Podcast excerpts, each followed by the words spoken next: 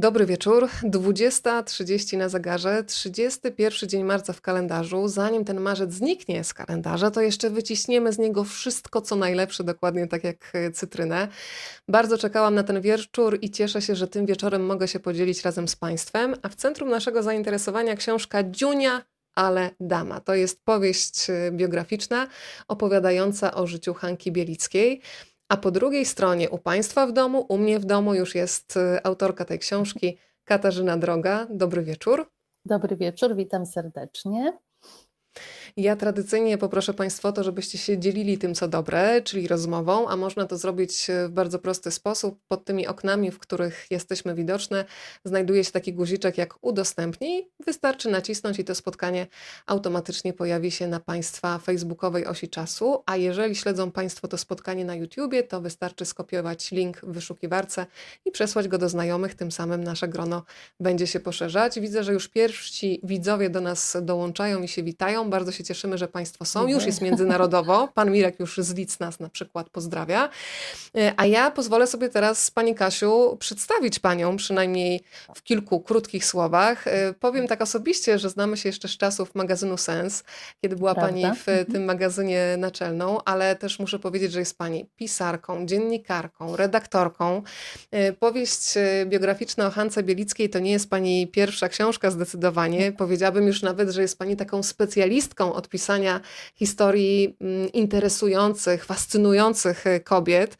E, ja tylko przypomnę chociażby pani książkę o Hance Ordonównie czy Aleksandrze Piłsudskiej, ale też od razu wyjaśnię Państwu, że generalnie Katarzynę Drogę interesuje dziedzictwo pokoleń, dzieje rodzinne i napisała na przykład polską, na podlaską sagę Pokolenia wiek deszczu, wiek słońca i pokolenia powrót do domu. Zazdroszczę też Pani Kasiu lokalizacji. Powiedzmy, gdzie my dzisiaj tak naprawdę u Pani w domu jesteśmy, bo lokalizacja geograficzna też jest piękna. Tak, no to chyba najlepsze, co mam w tej chwili, bo jesteśmy na Podlasiu. Witam tutaj nad samiutką Narwią.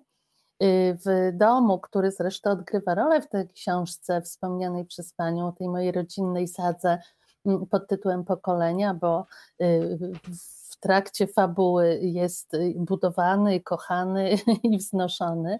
I to jest naprawdę takie miejsce troszeczkę jeszcze ukryte, ciągle jeszcze dzikie, ciągle jeszcze nieskażone do końca cywilizacją, ale internet, jak widać, jest, działa i to jest to możliwe otwarcie na świat. Y, bardzo lubię to miejsce, jest takie biegunowe z moim miastem, czyli z Warszawą. No w pewnym momencie zdecydowałam się przenieść tutaj i zanurzyć w pisaniu. Właśnie o tych kobietach niezwykłych przede wszystkim. Tak mi los ukierunkował chyba. Mhm. Ja się bardzo cieszę, że ma Pani takie spokojne miejsce. Cieszę się też czysto egoistycznych pobudek, ponieważ zanurzenie się w opowieści o Hance Bielickiej było czystą przyjemnością. Ja przyznaję, że o Hance Bielickiej Coś wiedziałam, coś to jest chyba mhm. takie mm, najlepsze określenie. Kojarzyłam ją oczywiście już jako dojrzałą artystkę, kobietę występującą na estradzie, na scenie, bawiącą publiczność z taką ogromną y, ikrą, wigorem, mhm. no ale to było takie bardzo powierzchowne. I otworzyłam książkę i obudził się we mnie taki głód czytelniczy. Ja pochłaniałam e, strona po stronie i zastanawiam się, w jaki sposób Hanka Bielicka jako bohaterka do pani e, trafiła. Kiedy mhm. się pojawił ten impuls, żeby napisać właśnie o niej i ile pani wiedziała przed, czego się spodziewała, a co się zaczęło dziać w trakcie pisania?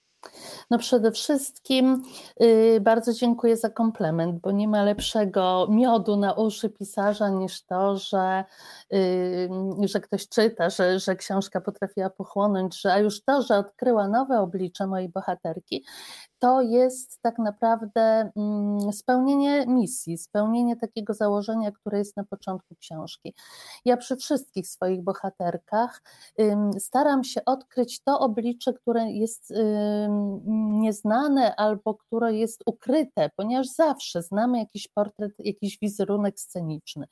Zawsze mówiąc o danej bohaterce, mówimy raczej o portrecie swoim, wyobrażonym, tym, który mm, y, w przypadku Hanki, słuchając jej na scenie, słuchając jej w radiu, słuchając jej żartów, widząc ją y, w mniejszej mierze, ale jednak na filmach, tak, wyobraziliśmy sobie, stworzyliśmy jakiś wizerunek.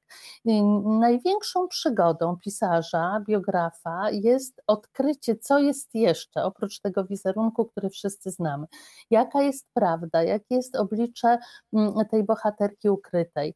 Y, tak sobie mm, pochlebiam, że udało mi się we wszystkich, tak w przypadku Ordonówny, czy, y, czy marszałkowej Piłsudskiej, y, czy mm, mniej znanej doktor Irki, odkryć to, tą taką zaskakującą nawet dla mnie nową postać, bo ja też podchodziłam do Hanki Bielickiej no, z pewną nieznajomością, tak? Jak się stało, jak to się stało, że trafiła, w, wpadła w moje ręce wreszcie ona? No, uważam, że musiała, że taki moment, że Hanka Bielicka, moja krajanka, jakby nie było tutaj Podlaska, też musiała y, trafić w ręce osoby, którą tak troszeczkę wydawnictwa, trochę tak los i przypadek tak ustawił, że poszukuje tych osobowości, tych troszeczkę inaczej znanych kobiet, wspaniałych zresztą, wspaniałych energii, żeby je przybliżyć światu i żeby też wyrwać z niepamięci, bo bo zapominamy, bo nie wiemy bardzo wielu rzeczy o nich. I tutaj z Hanką też tak było, że w zasadzie chyba nawet ktoś mnie zapytał w rodzinie, a czemu nie napiszesz o Bielickiej? Przecież ona mieszkała 30 kilometrów obok, bo to moje miejsce, od którego zaczęłyśmy, to jest około 30 kilometrów od Łomży. Mm, a, a Hanka, jak wiemy, wychowała się w Łomży. Więc tak y, y, z, od, od y, słowa do słowa, od wizyty w Łomży do przemyśleń i w końcu wzięłam się za tę biografię Hanki Bielickiej. No i prawda jest taka, że, że rzeczywiście zaczęłam ją odkrywać na nowo, bo moje wyobrażenie kapeluszowej damy, Dziuni, też było jednak inne niż to, mm, niż ta kobieta, którą spotkałam pisząc o niej. Mam nadzieję, że jest zadowolona. Ja muszę pani powiedzieć, że z jednej strony śledziłam biografię, mm, ale też zaczęłam czytać tę opowieść w taki szerszy, uniwersalny sposób, bo mam wrażenie, że udało mhm. się pani opowiedzieć o takim naturalnym głodzie piękna i radości w bardzo trudnych czasach. Ja przyznaję, że były takie momenty w książce Dziunia e, Aledama, które szczególnie w tej rzeczywistości, w której jesteśmy zanurzeni teraz, kiedy tak blisko nas jest wojna, no, były czytane jeszcze mhm. mocniej, jeszcze mocniej wybrzmiewały. E, wystarczy powiedzieć, że książka zaczyna się tak naprawdę od tego, że jesteśmy razem z bohaterką, która jest jeszcze w brzuchu swojej mamy na Ukrainie, prawda? Mhm. No tak, Hanka przyszła na świat w Ukrainie w, y, w takim dworze, y, który znamy dwa źródła, tak? Konowka albo kononowka. Najczęściej jednak konowka, czytam to pisane i taka jest nazwa ukraińska, jak sprawdziłam, więc, więc w konowce.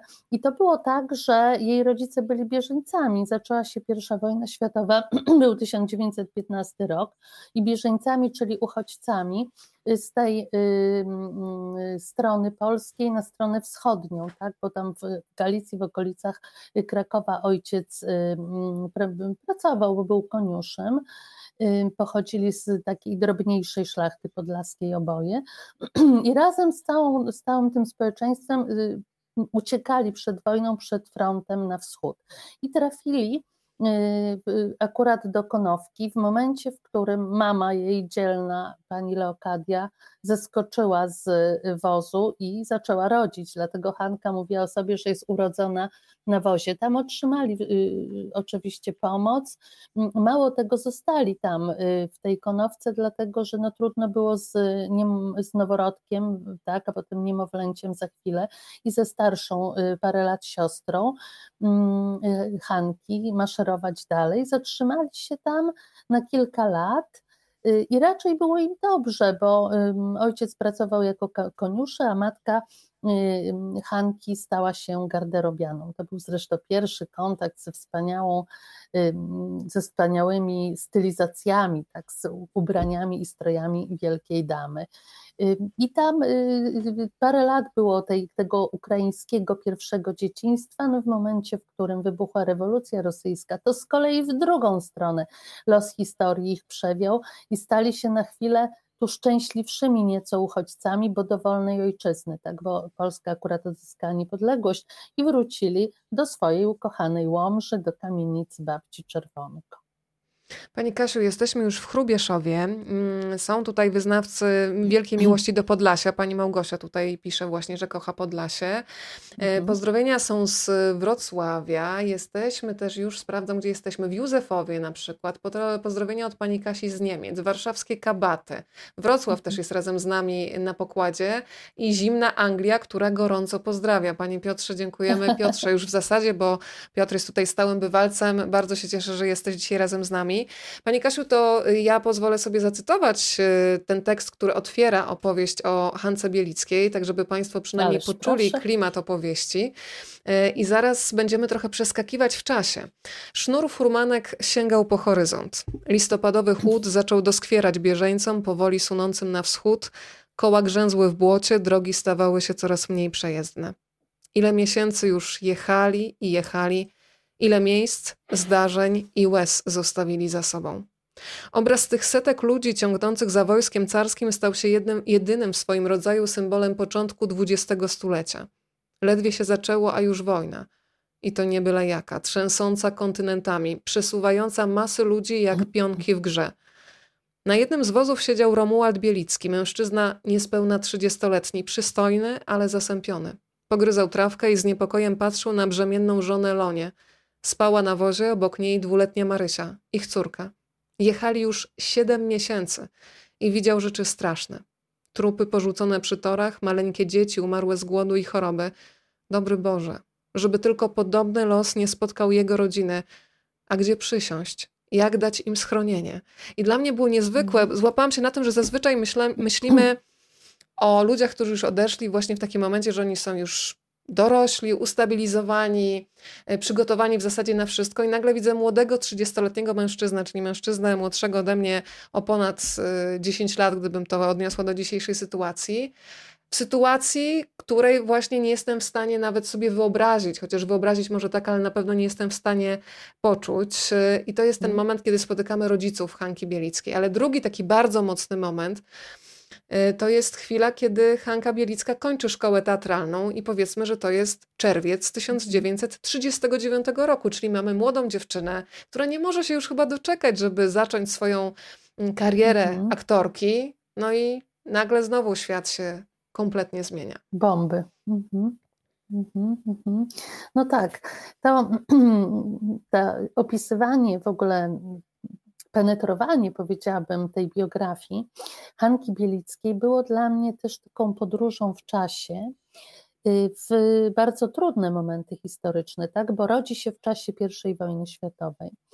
Y, więc możemy założyć, że tej pierwszej wojny jeszcze nie pamięta. Potem przeżywa to naprawdę szczęśliwe dzieciństwo w Łomży, ale kiedy jest u progu, pracy, także z miłości, powiedzmy sobie małżeństwa, tak, bo, bo to wszystko za chwilę się zdarzy mm, w Wilnie, to, to wtedy y, wybucha druga wojna światowa.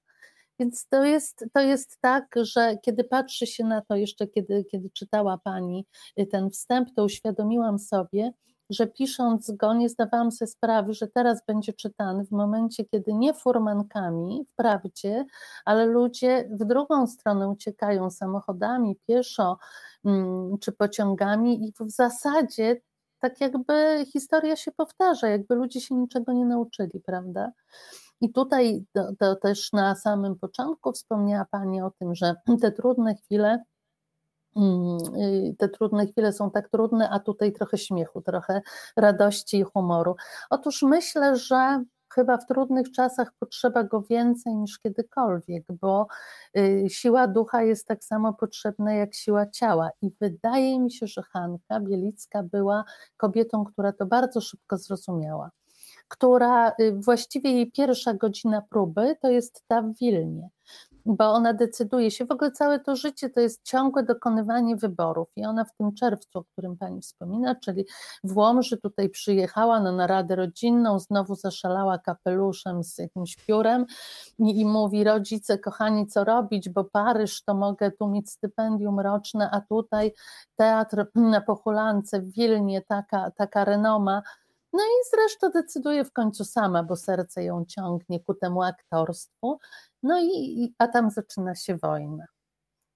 I, I trzeba przetrwać, przez jakiś czas jeszcze grają, tak, dopóki nie, nie wejdą kolejne okupacje, rosyjska, potem, potem niemiecka, bombardowania. Tam jest taki ciekawy też moment, y, bo Hanka, y, nie wiem czy w tej chwili, ale chyba w tej chwili blisko jej narodzin, możemy o tym wspomnieć, urodziła się w trzech czepkach. Jeden na szczęście, drugi na talent, trzeci chyba, chyba na długowieczność, tak koło 90 roku życia stwierdziła, że to chyba na długowieczność. I to szczęście właśnie pokazało się w bombardowanym Wilnie, bo Hanka y, y, za dnia stała w kolejkach po węgiel, po chleb, wieczorami pracowała, czyli przygrywała na pianinie, gdzieś tam występowała albo kelnerowała, więc wieczorami była tak zmęczona, że nie bała się bomb, tylko rzucała się na łóżko i spała. I mąż jej Jerzy Duszyński, który tych bomb się bał, poprosił pewnego wieczoru, żeby koniecznie dziś zeszli. Nadała się namówić i no i to był ten moment, kiedy ich y, dom został całkowicie zbombardowany i mm, gdyby pozostali, gdyby nie dała się namówić, już by nie było ani Hanki, ani całej historii o niej. Więc rzeczywiście ten łód szczęścia zadziałał tutaj mm, poprzez męża. I tutaj znowu mamy to podobieństwo losów, kiedy patrzymy na osoby, które przyjeżdżają z Ukrainy, uciekając właśnie przed bombardowaniem, bardzo często z tym co mieli w kieszeni, z niczym więcej. Ale właśnie to, że Hanka Bielicka potrafiła zaczynać życie na nowo tyle razy tak naprawdę, bo tam było dużo różnych zawirowań, mhm. niekoniecznie związanych e, z sytuacją wojenną, pokazywało mi za każdym razem taką jej nieprawdopodobną siłę do odradzania się. E, taki bunt e, przeciwko temu, jakie jest życie, żeby mimo wszystko, za wszelką cenę reżyserować choćby fragmenty swojej rzeczywistości, żeby szukać tej radości i przyznaję, że jeżeli jeżeli można się z kimś spotkać, nawet jeżeli się z kimś rozminiemy w czasie, na kartach książki, to mam wrażenie, że spotkałam Hankę Bielicką i ona teraz w moim sercu naprawdę ma e, bardzo takie mocne miejsce. To porozmawiajmy trochę o jej życiu uczuciowym, bo ta sytuacja też była skomplikowana. Mm, na początku jej względy zabiega, mhm. mm, zresztą e, nie wiem, czy się pani Kasiu, pani zgodzi, że miała szczęście lub nieszczęście do Jurków, bo tam był przecież e, i Jerzy Duszyński, potem powiemy o drugim Jurku, który jej złamał serce, no ale też był Jerzy Jurandot, który jej otworzył drzwi do Teatru Serena.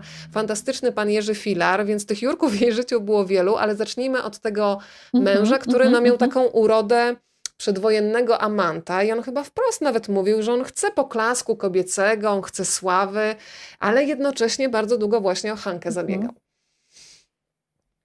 Jak to z nimi było? Ach, Jerzy Duszyński, on, to była taka postać... W ogóle cały, cały ten mariaż był ciekawy i chyba mimo y, wielu źródeł pozostał dla mnie jednak poniekąd zagadką, bo z jednej strony byli y, to ludzie, których na pewno ku sobie przybliżyła wojna i ta trudna sytuacja. Oni byli sami tam w, tej, w tym Wilnie. Zresztą Bielicka często tak to przedstawiała, że chcieli koniecznie być po prostu z kimś bliskim, założyć rodzinę, żeby, y, żeby być z kimś po prostu wobec tych y, dramatycznych wydarzeń, tak? Z drugiej strony zakwitła w niej też ta dziewczyna z dobrego domu z Łomży, bo przyszedł moment, kiedy czwórka mm, aktorów, czyli właśnie Duszyński, mm, y, Hanka Bielicka, szaflarska Danusia, jeszcze jedna z y, koleżanek mieli razem zamieszkać i jej przypadł pokój wspólny z Jerzym Duszyńskim. To było niemożliwe bez ślubu. Nie dla panny z dobrego domu i powiedziała to y, wprost.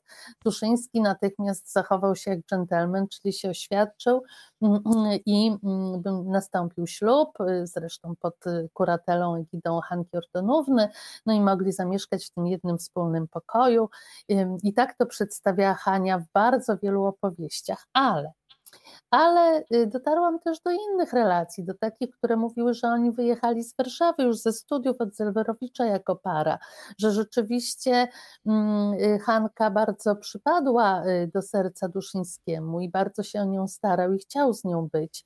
Wierny nie był, do tego przyznawała się otwarcie i ze sceny i często nawet robiła sobie z tego jakieś takie żarty, choć myślę, że na dnie była tam nuta goryczy, kiedy Hanka myślała o, o tym swoim związku z Jerzym Duszyńskim. Związek był zresztą takim Mm, takim związkiem, w którym ona była tą osobą bardziej opiekuńczą, zaradną, to ona musiała po ten węgiel w czasie wojny i po ten chleb, a on zaś był piękny i grał świetnie w brydża, tak? Także, także trochę tutaj był, był inny rozkład sił.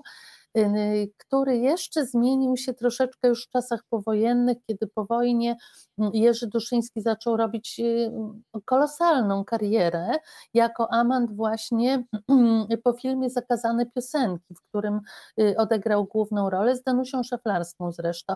Hanka Bielicka miała tam tylko mały epizod, śpiewała piosenkę. No i po tym, y, po tym filmie po prostu stał się bożyszczem Polek. Pisały listy, y, wysyłały Hankę do piekła, y, stwierdziły, że unieszczęśliwia tego człowieka, zabiera go innym kobietom. Mm, I był to taki moment, w którym właśnie ona mm, mówiła, wyknuła, ukuła taką zasadę, z którą się potem dzieliła, że kobieta urody przeciętnej nie powinna wiązać się z mężczyzną tak przystojnym, dlatego że zawsze będzie na przygranej pozycji. Oczywiście myślę trochę kokietowała, bo była bardzo y, w sumie piękną kobietą, mm, dlatego właśnie cieszę się bardzo, że na okładce książki jest y, zdjęcie z jej wcześniejszych czasów, a nie tych późniejszych, bo zwykle ją pamiętamy już jako tą panią dojrzałą w kapeluszu i, i y, ze sceny. Y, ale, y, ale wtedy wcale nie była takiej przeciętnej urody. Co więcej, los zaczął się odwracać i Duszyński po, po tym wielkim wybuchu swojego gwiazdorstwa, po tych zakazanych piosenkach, jego kariera zaczęła właśnie niknąć, raczej maleć i, i potem już był y, aktorem, był no, przez wiele lat był aktorem, ale rozgoryczonym, dlatego że o ile przed wojną byłby, byłby na pewno gwiazdą, celebrytą pierwszej, jak Bodo, jak Dymsza może, y, y, to y, po wojnie no, ten jego typ urody inteligencki nie przystawał do zamierzonej ideologii, a nie, nie chciał, nie mógł i nie umiał grać kierowców ciężarówek, czy robotników, czy, czy dzielnych traktorzystów z czasów um, socrealizmu. I wtedy też... z kolei odwrotnie, Hanka wtedy była coraz bardziej znaną osobą, tak? Mhm. On był chyba też e, tak? trochę zdziwiony, bo on chyba mm, myślał, że sprawy potoczą się tak, że to ona będzie żoną tego znanego Duszyńskiego, a sprawy potoczyły się tak, że w zasadzie to on był mężem tej Bielickiej, mhm. o której mówili i którą znali w pewnym momencie wszyscy. Natomiast bardzo mi się też podoba Pani Kasiu, jak Pani mm, pokazała tak. relację łączącą Jerzego Duszyńskiego ze swoją teściową. Nawet Hanka sobie podobno z tego żartowała, że ten ich związek jest bardzo bliski i kiedy pojawiło się hasło o rozwodzie, to podobno teściowa zaprotestowała najgwałtowniej, że żadnego rozwodu nie będzie. Mhm. Jak pani docierała tak, do tych informacji? była zakochana. Ona była zakochana w zięciu, miała z nim doskonałą.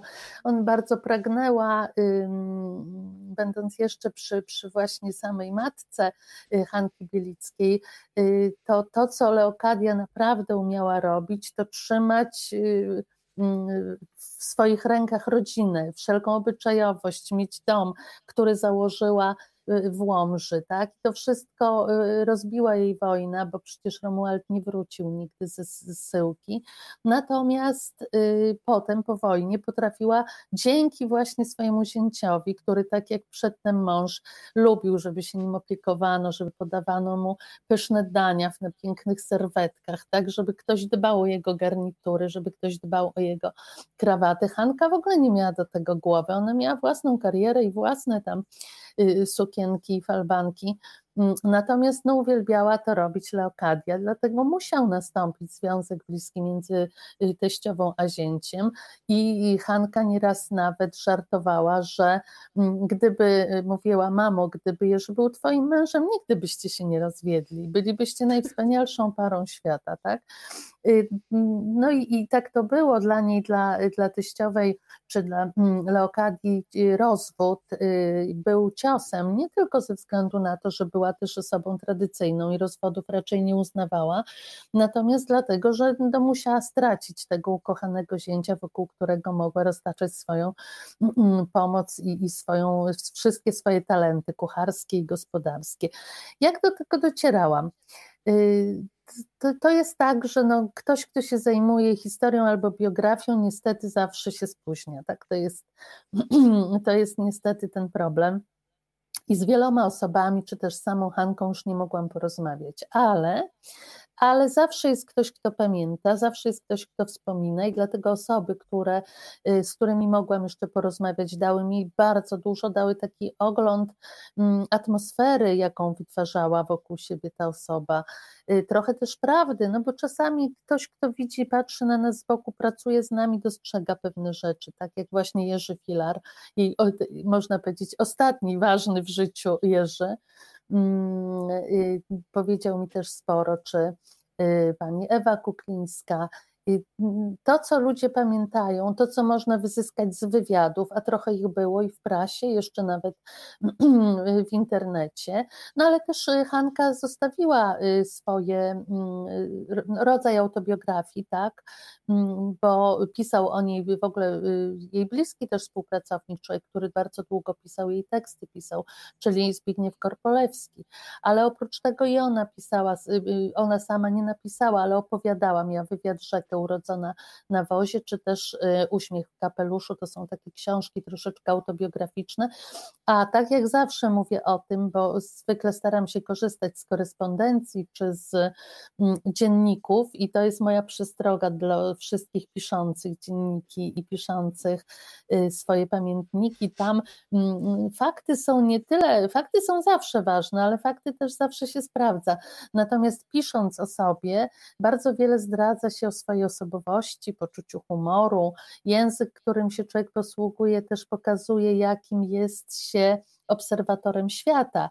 I to wszystko też można wyzyskać, i tak starałam się wyciągnąć z tych opowieści, z tych z żartów Hanki, z tekstów, które przyjmowała, bo przecież nie ona pisała te teksty, prawda? Te monologi pisano jej, ale ona je ubierała w swój kostium i pokazywała też swój stosunek do świata w tym wszystkim. Także takie, takie można powiedzieć źródła, no plus y, zawsze ta część, y, która pozostaje dla wyobraźni. Bardzo mi też imponuje w Hance Bielickiej mm, to, że potrafiła słuchać własnego głosu. E, myślę, że nawet dzisiaj kobiety, które świadomie decydują mhm. się, że nie chcą mieć dzieci, są bardzo mocno oceniane. To jest cały czas aktualne. Mhm. A w czasach, kiedy ona żyła, myślę, że ta presja na to, że kobieta powinna być matką, żoną, kobietą domową, była jeszcze mocniejsza. Co Hanka Bielicka myślała na ten temat? Bo ona miała, powiedziałabym, bardzo szybko ugruntowane zdanie i ona wiedziała, czego chce. Mhm. Ona y, sama tak o sobie mówiła, a ja jako badacz jej życia mogę to potwierdzić, była rzeczywiście kobietą totalną. To znaczy, jeżeli się czegoś podejmowała, jeżeli coś było ważne w jej życiu, kochała, to było, y, to pochłaniało ją całkowicie i niewiele pozostawało miejsca na inne sprawy. I dlatego jasno i otwarcie powiedziała, że nie, że nie chce, że wyrzeka się Y, macierzyństwa, dlatego że albo będzie musiała porzucić aktorstwo, bo będzie złą aktorką, y, albo będzie y, niedostatecznie mm, niedostatecznie dobrą matką, no tak, tak to myślała, więc tak to mówię, że nie będzie mogła całkowicie poświęcić się macierzyństwu. I tutaj y, wspominała nawet w wywiadach, że zapłaciła za tę popularność, za tę miłość do teatru, za tę miłość do publiczności, zresztą miłość ze wzajemnością, bo publiczność także ją kochała, zapłaciła tym życiem prywatnym. Zdecydowała się zrezygnować z, mm, z macierzyństwa, ale też wydaje mi się, że jej mm, relacje z mężczyznami też były taką ceną, którą zapłaciła za tą swoją popularność. No, no chociażby to, o czym wspominałyśmy, tak? W pewnym momencie ona była tą silniejszą, tą bardziej znaną, tą bardziej sławną. Duszyński musiał to odczuwać, tak? I ta miłość, no miała wielką miłość publiki i wielką miłość do publiki, a ta miłość bardziej prywatna jej się nie udała. Ale totalność i zdecydowanie y, pokazywało się w wielu y, momentach życia, nie tylko w tych sprawach. Ona na przykład choćby w wyborze estrady, tak? z tą słynną y, w ogóle sceną z Zelworowiczem, który powie, powiedział jej, że jest krokodylem i że zaraz umrze ze śmiechu, jeśli nie przestanie grać roli Himeny.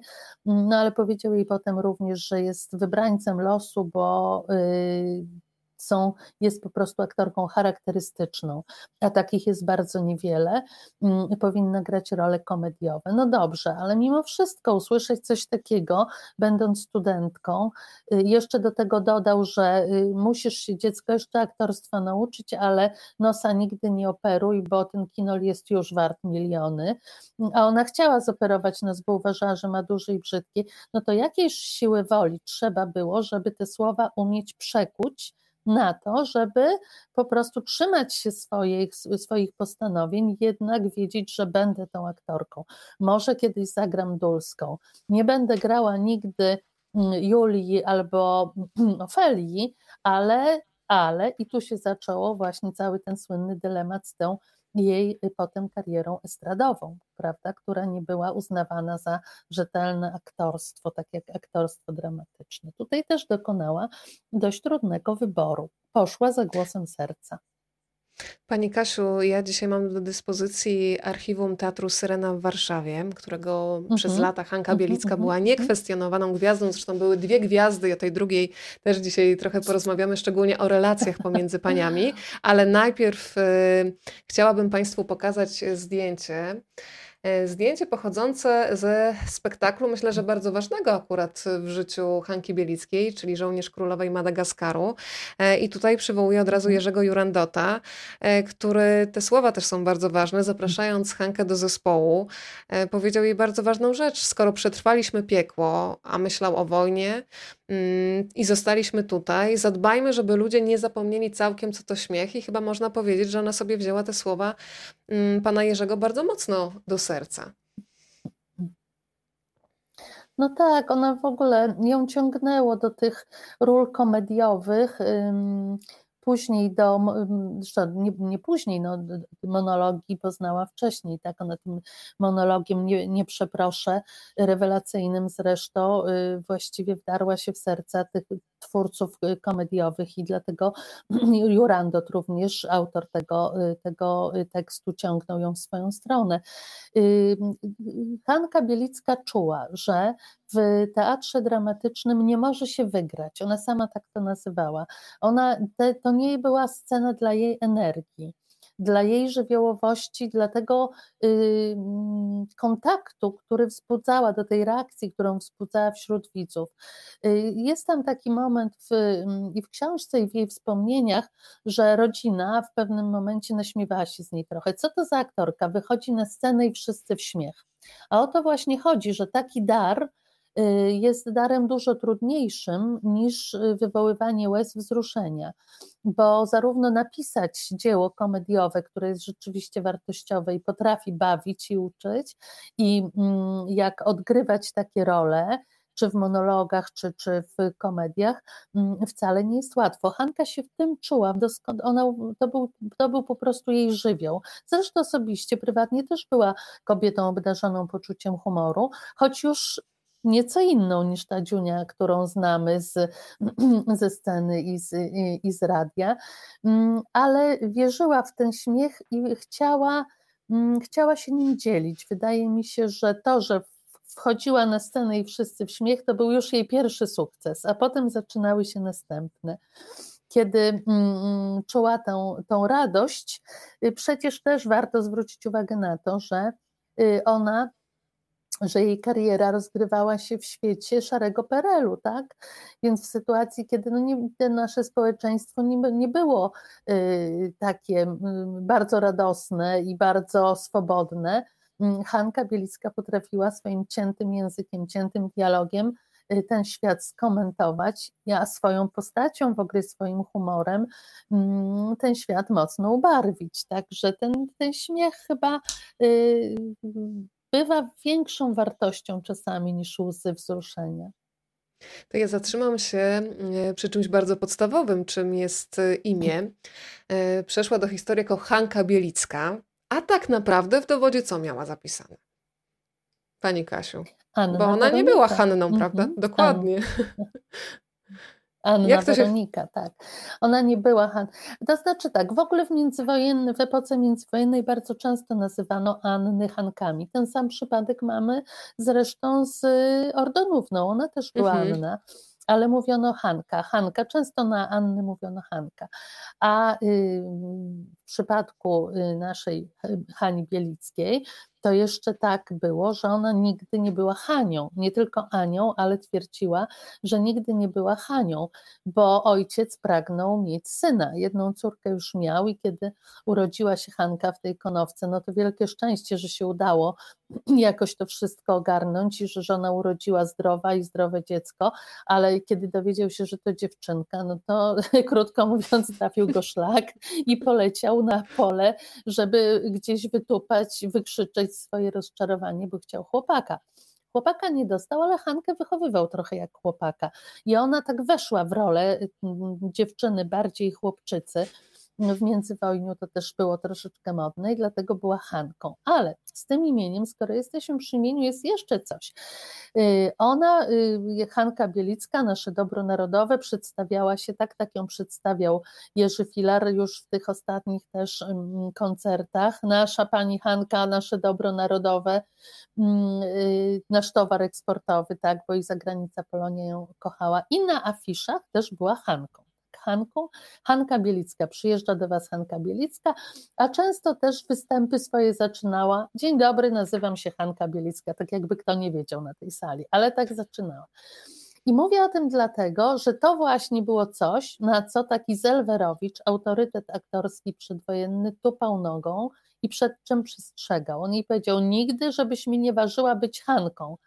Jak już jesteś na afiszu, to masz być Hanną, ewentualnie Anną, a nie jakąś Hanką, jak Ordonówna z tych swoich, z tej estrady, tak, albo z kabaretów.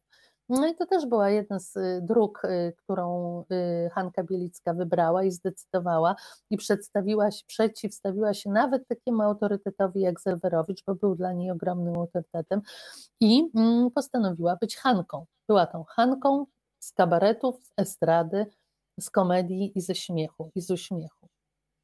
E, w tym imieniu Hanka w ogóle też jest taka hardość, która bardzo do niej pasuje, że tam zdrobnienie ok, ale Hanka jest taka twarda, konkretna, stanowcza i wie czego chce. Jakoś tak mi się to od razu w głowie łączy.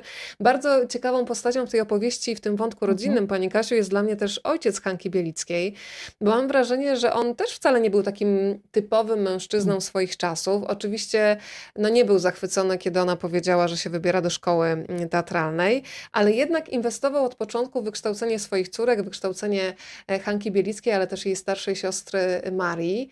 E, I powtarzał mhm. bardzo często, że majątek, co widzimy teraz, na przykład w trakcie wojny, no można stracić w ciągu jednego dnia, ale to, co człowiek ma w głowie, w tej głowie zostanie. Ale cieszę się, że też pani odkrywa, że on sam w sumie miał takie uzdolnienia teatralne, miał świetny głos. E, czy to życie spowodowało, że on mając na głowie rodzinę, zostawił pasję, po prostu zajął się jej utrzymaniem? Jak to było? To znaczy, nigdy nie powstało mu w głowie, żeby uczynić z talentu zawód, bo to mm, było inne spojrzenie, inna mentalność, prawda? Romuald mm, kiedy już wrócił tutaj, bo on wcześniej był koniuszym, w ogóle ma za sobą taką ładną historię patriotyczną, ale kiedy wrócił y, do, do Łomży, tu z kolei będzie karta histy, taka bardziej polityczna, tak, bo był przecież również posłem na Sejm w pewnym okresie. Mm, był też urzędnikiem w mm, y, państwowym w Łomży, y, mm, zakładał kasy społeczne. Więc to był człowiek taki, można powiedzieć, patriota i, i człowiek, obywatel, o to jest chyba dobre słowo, obywatel Rzeczpospolitej tego czasu.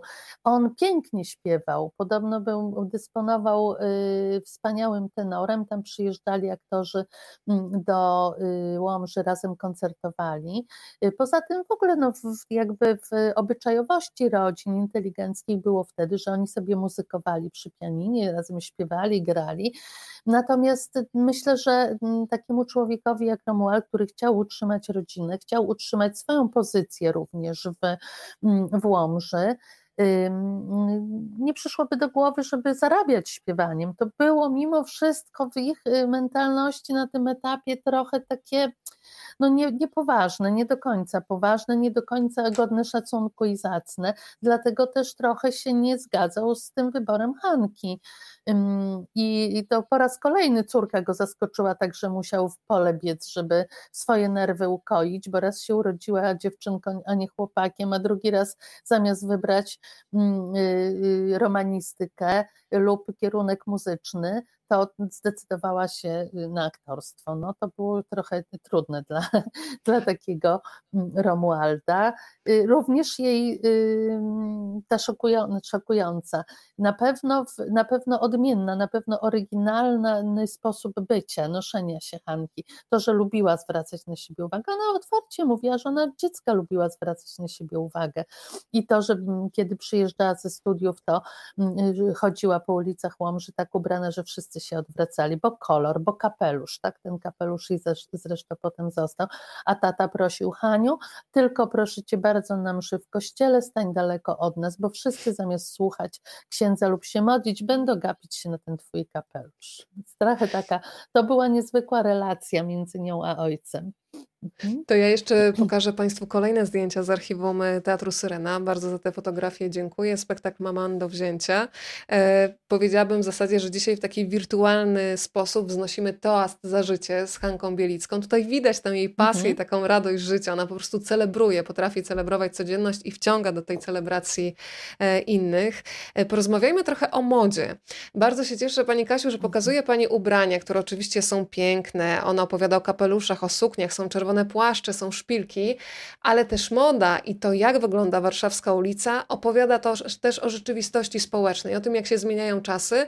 Na przykład znikają nagle kapelusze z ulic, kobiety zakładają chustki każda drobnostka tam jest sygnałem tego, co się dzieje. To też wymagało bardzo konkretnej dokumentacji, żeby pokazać, nie wiem, lata dwudzieste, kiedy rządzą marynarskie kołnierze, plisowane spódnice, e, kiedy już są te sportowe sukienki bez gorsetów. E, jakiej dokumentacji to od Pani wymagało? Bo faktycznie e, ubrania nie są tylko po to, żeby zachwycać i robić wrażenie, ale one też opowiadają historię i to jest świetne. Mhm. No, historia mody podąża za historią, y, nie tylko historią w sensie takim polityczno-społecznym, można powiedzieć, ale też obyczajowym i no, za pewną mentalnością, tak?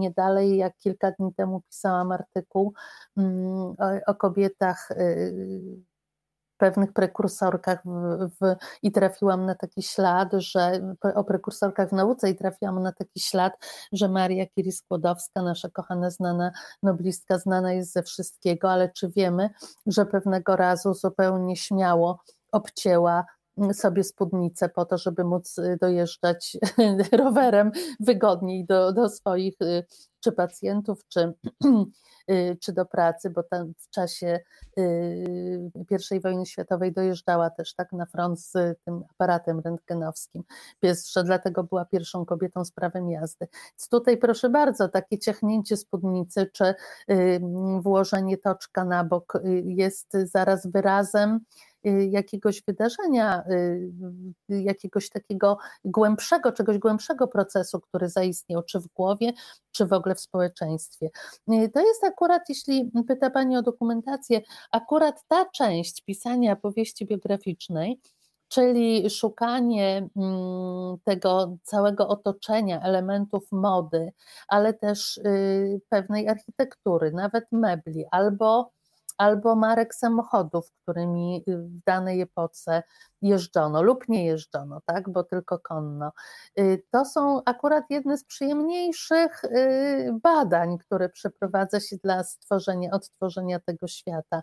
Mnie bardzo mm, też dużą przyjemność sprawiło czytanie w jednej z relacji Hanki, akurat to było, jak y, pierwszy ten jej kontakt z modą, kiedy była jeszcze bardzo małą dziewczynką, właściwie myślę, że bardziej pamiętała to z obrazów jakichś takich dzieciństwa i z opowieści, no bo ona miała trzy lata, więc ileż ona mogła zapamiętać tych toalet, kapeluszy, peleryn, mm, y, sukni, płaszczy, etoli tej damy z konowki. A były tak w pamięci jej utkwiły, że ona pamiętała, jak je wietrzono, Y, jakie tam perfumy unosiły się w powietrzu, jak na przykład wieszano te zestawy ubrań, żeby były od razu przygotowane kapelusz wiosenny do wiosennej peleryny, a na deszcz z parasolem, a botki takie, a na bal z woalami, z tiulami i z innymi koronkami. No więc to jest taki piękny kawałek kobiecej historii w tym wszystkim. Y, I zresztą w każdym się, w każdej tej y, przypadku z tych moich bohaterek się pojawia, bo na przykład kiedy pisałam o mm, y, Aleksandrze Szczerbińskiej, o całej jej pracy w przenoszeniu broni i w całej konspiracyjnej, to tam urocze było to i piękne, że bardzo ważną rolę odgrywała moda kobieca, bo żeby te karabiny poprzywiązywać do nóg i schować, to trzeba było spódnic tamtych czasów. My byśmy tego nigdzie nie mogły przywiązać do jeansów ani do żadnych peleryn.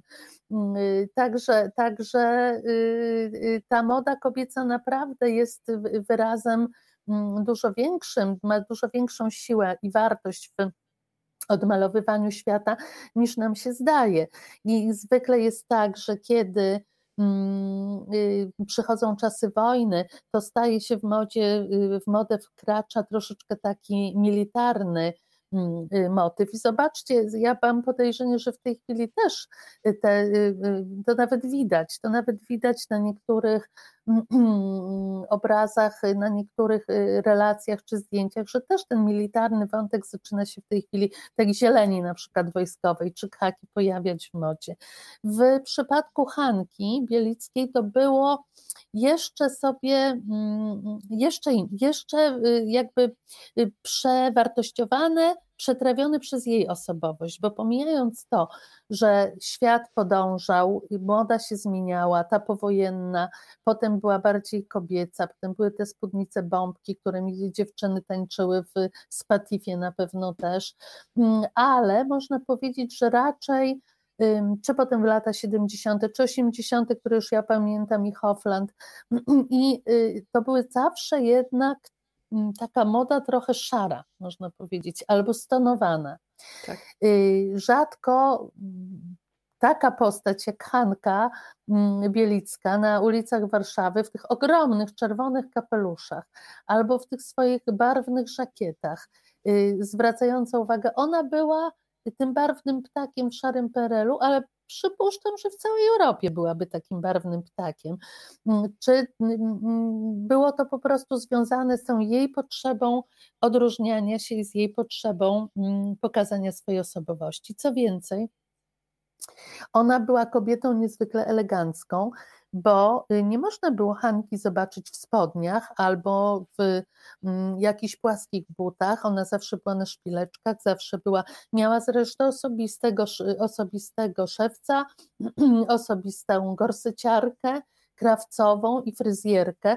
Miała na to czas, między innymi dlatego, że nie miała dzieci. Dom prowadziły kolejne gosposie, którymi zarządzała dość długo mama, więc mogła na temat, dużo czasu poświęca na fryzjera, masaże, wyjazdy do sanatoriów, po prostu dbała o siebie i propagowała wśród koleżanek swoich i wśród młodszych aktorek tę filozofię, żeby o siebie dbać, że kobieta musi znaleźć czas dla siebie. Popieram. Ja też popieram, nawet sobie schowałam do takiego wewnętrznego słownika to zdanie, które wypowiada w Pani książce. Pracuję po to, żeby mieć na rozpustę. I faktycznie zaimponowało mi to, że tak. takie pozycje jak kosmetyczka, masaże czy sanatorium w Szczawnicy były bardzo istotne i to były pozycje nie do przesunięcia. Ja przyznaję, że bardzo lubię też tę sukienkę ze spektaklu Nasze Jajko. Jeszcze raz bardzo dziękuję Teatrowi Syrena za to, że dzisiaj możemy odbyć sobie taką podróż w czasie razem z Hanką Bielicką.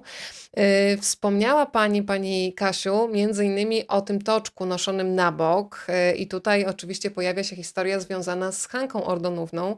Przyznaję, że była dla mnie mhm, zaskoczeniem, mm -hmm. bo gdyby znowu myśleć w kategoriach współczesnych, tak? no to można powiedzieć, że Hanka Ordonówna była trochę taką influencerką, nawet mimo woli bym powiedziała, mm -hmm. bo nosiła w bardzo charakterystyczny sposób toczek czy kapelusz nasunięty na prawą stronę czoła. No i dzięki pani wiem, że to nie był przypadek to było zasłonięcie śladów no, mhm. bolesnych wspomnień, takiej rozczarowującej miłości. Jak, jak to wyglądało dokładnie? No dla mnie to w ogóle był y, mm, symbol osobowości, bardzo ważnej cechy Hanki Ordonówny, ale też tę cechę ma y, Hanka Bielicka.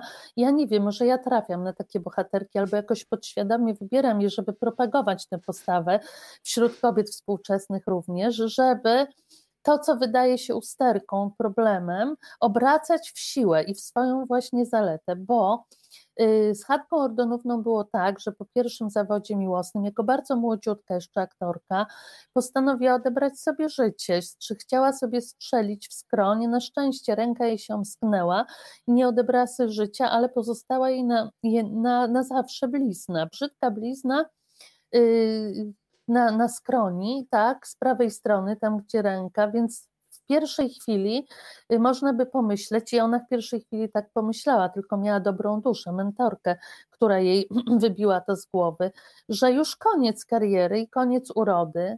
Tymczasem okazało się, że nie, że jest to doskonały przyczynek do tego, żeby po prostu wszystkie, ale to zdecydowanie wszystkie nakrycia głowy od tej pory nosić tak, by przesłaniały tę bliznę, czyli na bakier, na prawą stronę toczki, kapelusze, opaski, przepaski. Tym samym stała się dyktatorką mody bo kiedy była już sławną, ona była nawet, y, powiedziałabym, pierwszą celebrytką, bo zresztą pierwszą też, która śmiało brała udział w reklamach i brała, y, y, miała z tego naprawdę kolosalne zyski. Kiedy Hanka Ordonówna pojawiła się w toczku na prawą stronę takiego, a nie innego modelu, tego dnia na zajutrz nosiła to cała Warszawa, więc no rzeczywiście zresztą domy mody zabiegały o to, żeby nosiła ich rzeczy, ich, ich kapelusze, ich stroje. I to ta cecha właśnie, żeby przekuć na swój atut coś, co pozornie mogłoby być usterką, to samo potrafiła również Hanka Bielicka. Weźmy sam głos, tak? ten zachrypnięty głos, który no niestety rzeczywiście powodował, że nie mogła grać Ofelii, nie mogła grać y, jakichś takich y, delikatnych y, dam czy nimf. Ten głos przeszkadzał jej również w filmowej karierze, ale z kolei najpiękniejsza chrypka świata. Nikt tak nie bawił tym głosem jak Dziunia Pietrusińska. To prawda, wspomina Pani audycję Podwieczorek przy mikrofonie. E, o, najpiękniejsza chrypka świata, dyrektor Gozdawa, dyrektor Teatru Syrena, e, wtedy ją tak e, witał. No ale też były złośliwe uwagi. Magdalena Samozwaniec, z tego co pamiętam, mhm. no w mało wybredny sposób mówiła, na czym tu się zachwycać, Hanka Bielicka, jak rozstrojone radio jeszcze przesterowane, ani to wyłączyć, ani ściszyć. To były te złośliwości, ale każdy z nas ma jakichś mhm. wrogów mhm. i swoich fanów. Nikt z nas szczęśliwie szczęśliwie nie jest zupą pomidorową, żeby smakować wszystkim, więc cieszę się, że również e, ta druga mhm. strona została pokazana.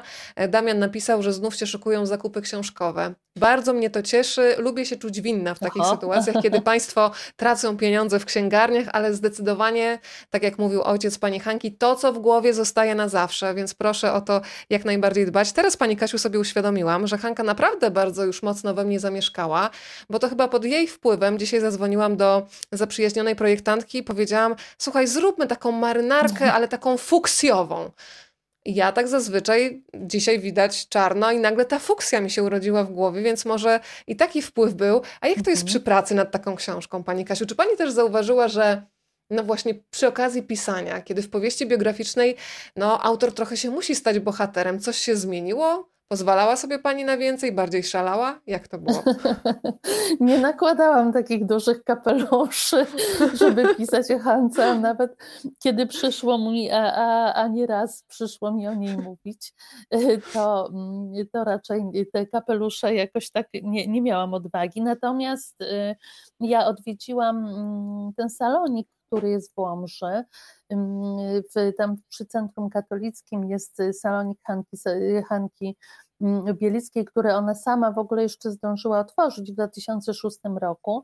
Y, taki pokoik, do którego przekazała swoje bibeloty, y, portrety, ale też mnóstwo właśnie kapeluszy, mnóstwo y, kostiumów. Tam są całe zestawy, można powiedzieć, Hanki strojów i to naprawdę, przyznam, robi wrażenie. To robi wrażenie, bo to są, ona je nosiła przez całe życie nie miałabym odwagi ruszyć przez Łomże, mm, e, e, a nawet przez Warszawę, nawet przez krakowskie przedmieście w takim rynsztunku, że tak powiem, z tymi wielkimi kapeluszami i z piórami, mm, ale y, zawsze otwiera się w człowieku taka mm, można powiedzieć, jakaś taka y, większa swoboda, czy otwarcie, czy to tolerancja na rzeczy bardziej y, bardziej kolorowe, barwne, może czasami krzykliwe. Kiedy się patrzy na takie zestawy, na taką Hankę w kapeluszach, to myśli się, czemu nie? Czemu nie? Czemu właśnie ta fuksja nie mogłaby się pojawić, żeby mm, trochę tę szarość, której się. Mm, no bo my też trochę skrywamy się w tych kostiumach, które wydają nam się akuratne do y, sytuacji, eleganckie, czy też akurat takie pasujące do nas, to my gdzieś tak jak w skorupkach się ukrywamy. Tymczasem czas, kolor albo, albo krój czasami pokazuje mm, prawdziwy rys charakteru i u niej tak było. Pani Kasiu, zamarzyło mi się, naprawdę mi się zamarzyło, żebyśmy kiedyś zorganizowały taki wiec w kapeluszach właśnie w krzykliwych kolorach. Dziewczyny i drogie panie, które jesteście po drugiej stronie. Jeżeli będzie taka ochota, możemy sobie zrobić taki wiec, rozmawiam, bo lubię, na taki cześć marsz? Hanki Bieliskiej. Taki marsz przez Nowym Światem. Możemy też przespacerować się mhm. przez Łomże, wybrać inne miasto. Jeżeli, będzie, jeżeli będą chętne, to możemy naprawdę coś takiego zorganizować. Bo warto tutaj głośno mówić o marzeniach i nie tylko o nich mówić, ale też je realizować. Ale skoro pojawił się temat mody, tak wypłynął, no to niech się pojawi w tej historii też Ilona Bystrzycka. Ja przyznaję, że mm, ta opowieść ma w sobie tak wiele takiego czaru. Najpierw myślę o takiej kobiecej solidarności, że spotykają się dwie obce panie, mhm. I nagle patrzą sobie w oczy, i tak samo ja też mam takie doświadczenie w życiu, że nagle spotykam kogoś i to już w dojrzałym wieku, myślę nie w wieku 16, 17, ale po 30 czy po 40 i czuję, że jest mi do kogoś bardzo blisko. I ta jej relacja z, z mhm. Iloną jest y, chyba szczególna, tym bardziej, że pani Wanda tutaj właśnie wypytuje, czy pani Hanka Bielicka miała swoją krawcową i przez chwilę chyba Ilona Bystrzycka była jej krawcową. Tak, na pewno bardzo długo była jej doradcą. Y, to i tą doradcą, y, doradcą w sprawach mody miała mm, niezwykły gust. Y, to w ogóle była ciekawa rzeczywiście historia. To była jedyna taka relacja w życiu Hanki Bielickiej, jedyna przyjaźń kobieca tego typu, bo koleżanek miała wiele, współpracowała przecież mama jej zresztą, pani Leokadia fukała nieraz, bo była matką krytyczną i również przyjaźnie brała pod uwagę. Wie, co to jest, przychodzi do ciebie jedna koleżanka, druga, za chwilę jeszcze inna, no bo z tą akurat mamogram, a potem będziesz grała inny spektakl, to będzie inna, tak. Tak było do czasu, kiedy mm, Hanka nie poznała właśnie Ilony Bystrzeckiej, y, wówczas kierowniczki z Patifu, jednego z najmodniejszego i bardzo uczęszczanego lokalu przez y, aktorów. I Y, to rzeczywiście jest taka scena, kiedy, bo Ilona wie, kim jest y, już Hanka, znana aktorka i chce ją poznać, zaprasza ją do swojego gabinetu i kiedy Hanka y, do niej wchodzi, to jest ten moment, kiedy one wiedzą, spotykają się ich oczy, spojrzenia i one wiedzą, że będą się y, całe życie przyjaźnić, że są bliskimi sobie osobami, że będą się uzupełniać, że będą się rozumieć. I tak jak y, Ilona powie, Hance, że ten strój to nie, że to trzeba zadbać, że tu troszeczkę jakaś przedwojenna łomża za dużo nam gra i że trzeba y, mm, poszukać czegoś innego. Tak Hanka będzie z kolei obdarzała ją y, biletami, zapraszała do świata sztuki, który był y, dla Ilony Bystrzyckiej bardzo ważny. Zaprzyjaźnią się ich mężowie, zaprzyjaźnią się ich matki, dojdzie do tego, że będą razem spędzać święta mm, i rzeczywiście no jedyna taka Hanka Y, Bielicka w swoich książkach, w tych wypowiedziach mówi o tym, że to była jedyna taka jej y, przyjaciółka, jedna na całe życie.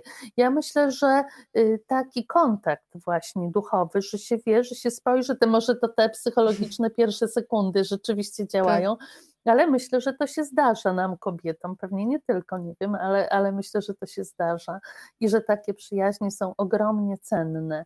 O Ilonie Bystrzyckiej wcale nie ma dużo materiałów. Ja się nagłowiłam, naszukałam, żeby tę postać odtworzyć i naprawdę ona w pewnym momencie wyjeżdża do Francji y, i potem jest chora w tej Francji, co, co bardzo przeżywa. Mm, Hanka Bielicka pisze o tym, że no ta choroba to jest coś, co złamało moje życie i, i życie Ilony. Mm, i naprawdę wcale tak wiele nie ma, nie można, nie ma materiałów, natomiast była tak silną kobietą i tak fajnie zmieniła to swoje życie z kierowniczki z Patifu na kobietę zorientowaną w modzie, bo to ją pociągnęło, pociągało, bo kiedy tam zdobyło, y, y, Czechanka przywiozła z zagranicy kawałek materiału, których w Polsce nie, nie uświadczysz w tamtych czasach, to ciach, ciach, nożyce szły w ruch i powstawała piękna sukienka czy, czy żakiet, czy, czy właśnie jakiś płaszcz. No bo, a, a propos kapeluszy dodam jeszcze, bo kiedy tak rozmawialiśmy, przypomniało mi się, że Hania mówiła, że kapelusze są znakomite, po to, dlatego że odciągają wzrok od, na przykład od nóg albo od y, innych mankamentów sylwetki, co zresztą mówiła kokieteryjnie, bo nogi miała bardzo zgrabne. Natomiast kiedy ją pytano, ile ma kapeluszy, nie znosiła tego, bo przypuszczam, że nie wiedziała, ile ma tych kapeluszy po prostu. Była, mówiła wtedy dziennikarką kochaniutka, pod tymi kapeluszami jest jeszcze coś, może o tym porozmawiamy. Y, pani Kasiu, ja tutaj śledzę też komentarze i widzę, że już są chętne do tego, żebyśmy się przespacerowały w kapeluszach, więc y, Raźniej, razem raźniej, zdecydowanie to nam doda odwagi. E, panowie widzę, że też są dzisiaj razem z nami, więc możecie dać znać faktycznie, czy też wam się zdarza, że spotykacie mężczyznę i wiecie, że rodzi się jakaś przyjaźń, że to jest przyjaźń na całe życie e, czasami. Pani Justyna napisała, że to hasło przedwojenna łomża włącza do swojego słownika. Ja bardzo lubię, to zresztą taki wewnętrzny język, które potem są w stanie zrozumieć i odszyfrować tylko wtajemniczone osoby, więc będziemy sobie tego też e, tutaj używać. Ja teraz teraz przynoszę nas, nas w czasie do roku 1949.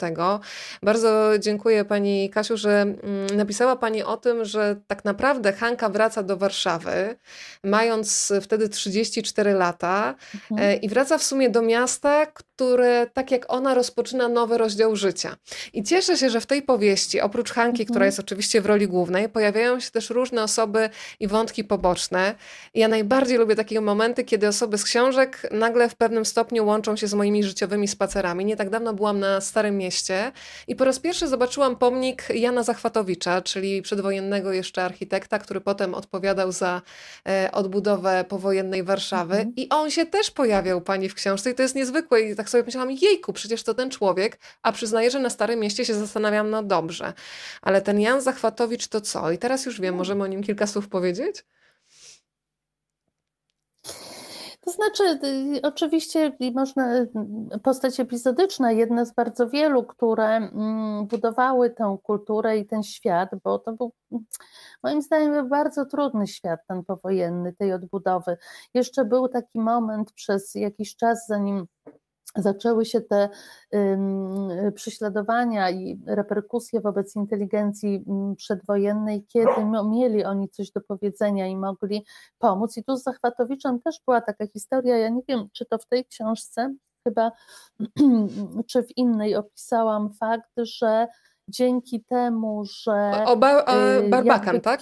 jakimś projektem, tak, że, że fotografował i kazał fotografować swoim studentom Warszawę, budynki różne. Po prostu zrobił im takie ćwiczenie i to potem się niesamowicie przydało przy odbudowywaniu Warszawy. Tak? To jest to mm, tego typu jakieś no, trudne do Mm, bo to nie było tak, mm, bo to nie było tak, że on przewidział już wojnę i zrobił to celowo. Tak. To był jakiś taki odruch rzeczywiście, y, który powodował nim, a który tak bardzo potem się przydał przy, y, przy wielkiej odbudowie.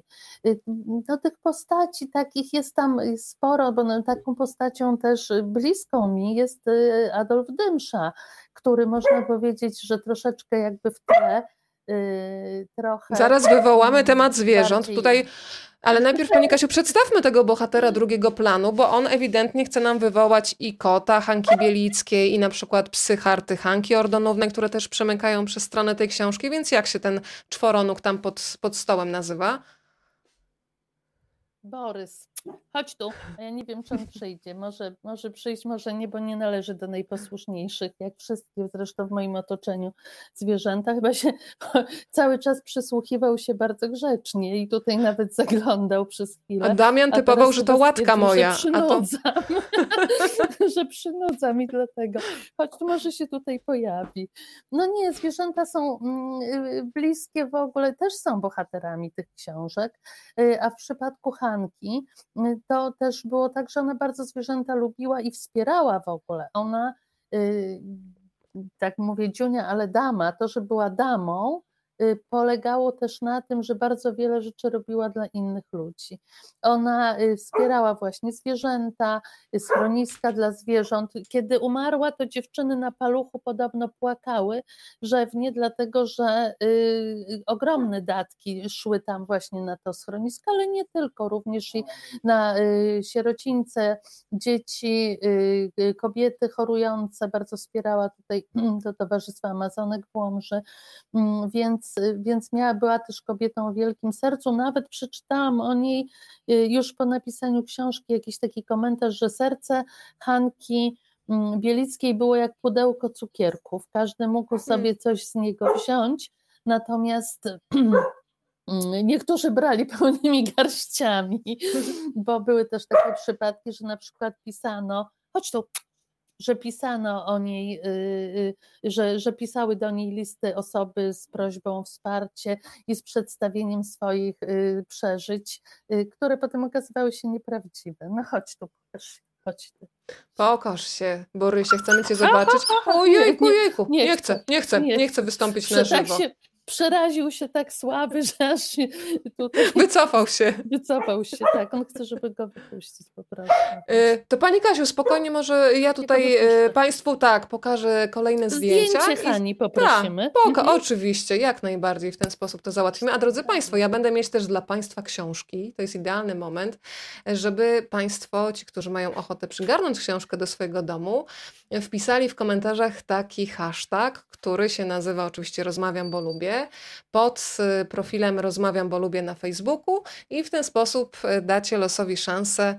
Y, podczas losowania dwie książki znajdą swój dom, więc jeżeli ktoś z Państwa ma ochotę, to już teraz można się tym zająć. Katarzyna Droga dzisiaj razem z nami. To dla tych wszystkich, którzy teraz do nas dołączyli. Ja Pani Kasiu jeszcze tutaj zabieram z naszego archiwum i przekazuję dalej kolejne zdjęcia, tym razem zdjęcia archiwalne oczywiście z Teatru Syrena, spektakl Kłopoty z popiersiem i znowu widać kolejną kreację i toczek mhm. i jeszcze rękawiczki e, i taką zabawę, jaką Hanka Bielicka miała z kreowania roli i też z tego strojenia się, bo to jest ogromna przyjemność, kiedy człowiek się e, czuje bardzo dobrze w takim, a nie innym otoczeniu. E, powiedzmy też trochę o tych lokalizacjach, do których nas Pani zabiera, bo my jesteśmy w Wilnie, o, których już o którym wspominałyśmy, jesteśmy w Warszawie, ale też po drodze pojawia się Łódź i Białystok. W jaki sposób tam Hanka Bielicka mhm. e, dojeżdża i w jakim celu tak naprawdę się tam zatrzymuje?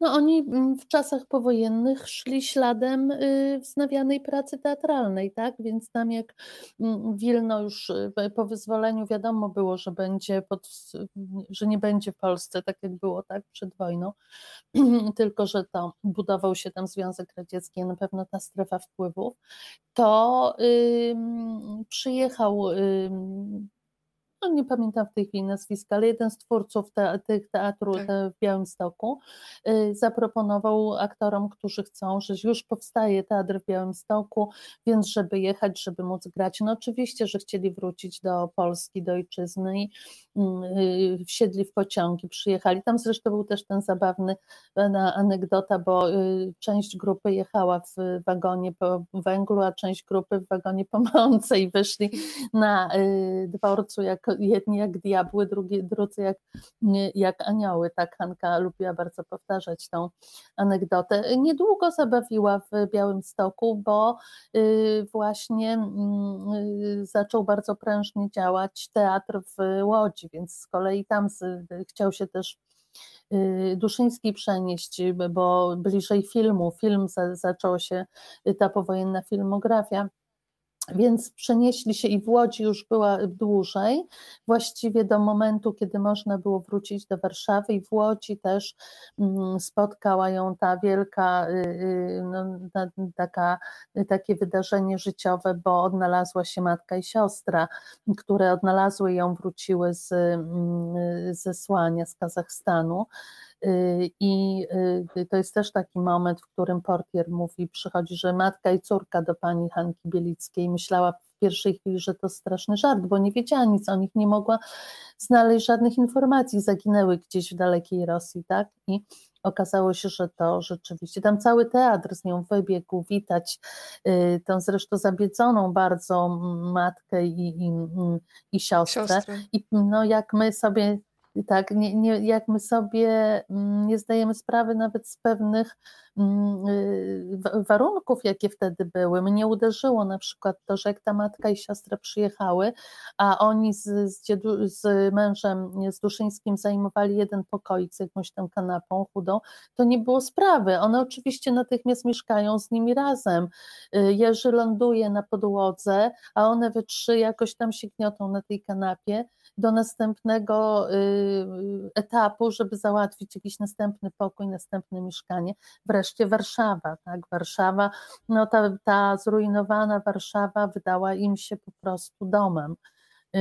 Wiadomo było, że tu będzie stolica, że tu będą najważniejsze teatry, więc całe to towarzystwo, zresztą i teatr się, cały teatr się przeniósł mm, y, z z Łodzi tak, do, do Warszawy z Akserem i, zaczęło się to wszystko od teatru współczesnego. Potem Hanka przejdzie do teatru Syrena i to będzie ten taki krok milowy w jej życiu, ta e, decyzja, o której żeśmy już mówiły. Także tu Bardzo... miejsce Warszawa na pewno. Yy, ja jeszcze tylko sobie przypomniałam o jednej kobiecie, która przemyka między stronami, ale pomyślałam, że warto o niej powiedzieć, bo zazwyczaj, i zresztą już padło to nazwisko, imię, Aleksander Zelwerowicz, ale pani też przypomina Krystynę Zelwerowiczową y, i dowiedziałam tak. się z tej książki, że ona była takim postrachem urzędników, że ona naprawdę potrafiła walczyć o mieszkania dla y, aktorów teatru współczesnego.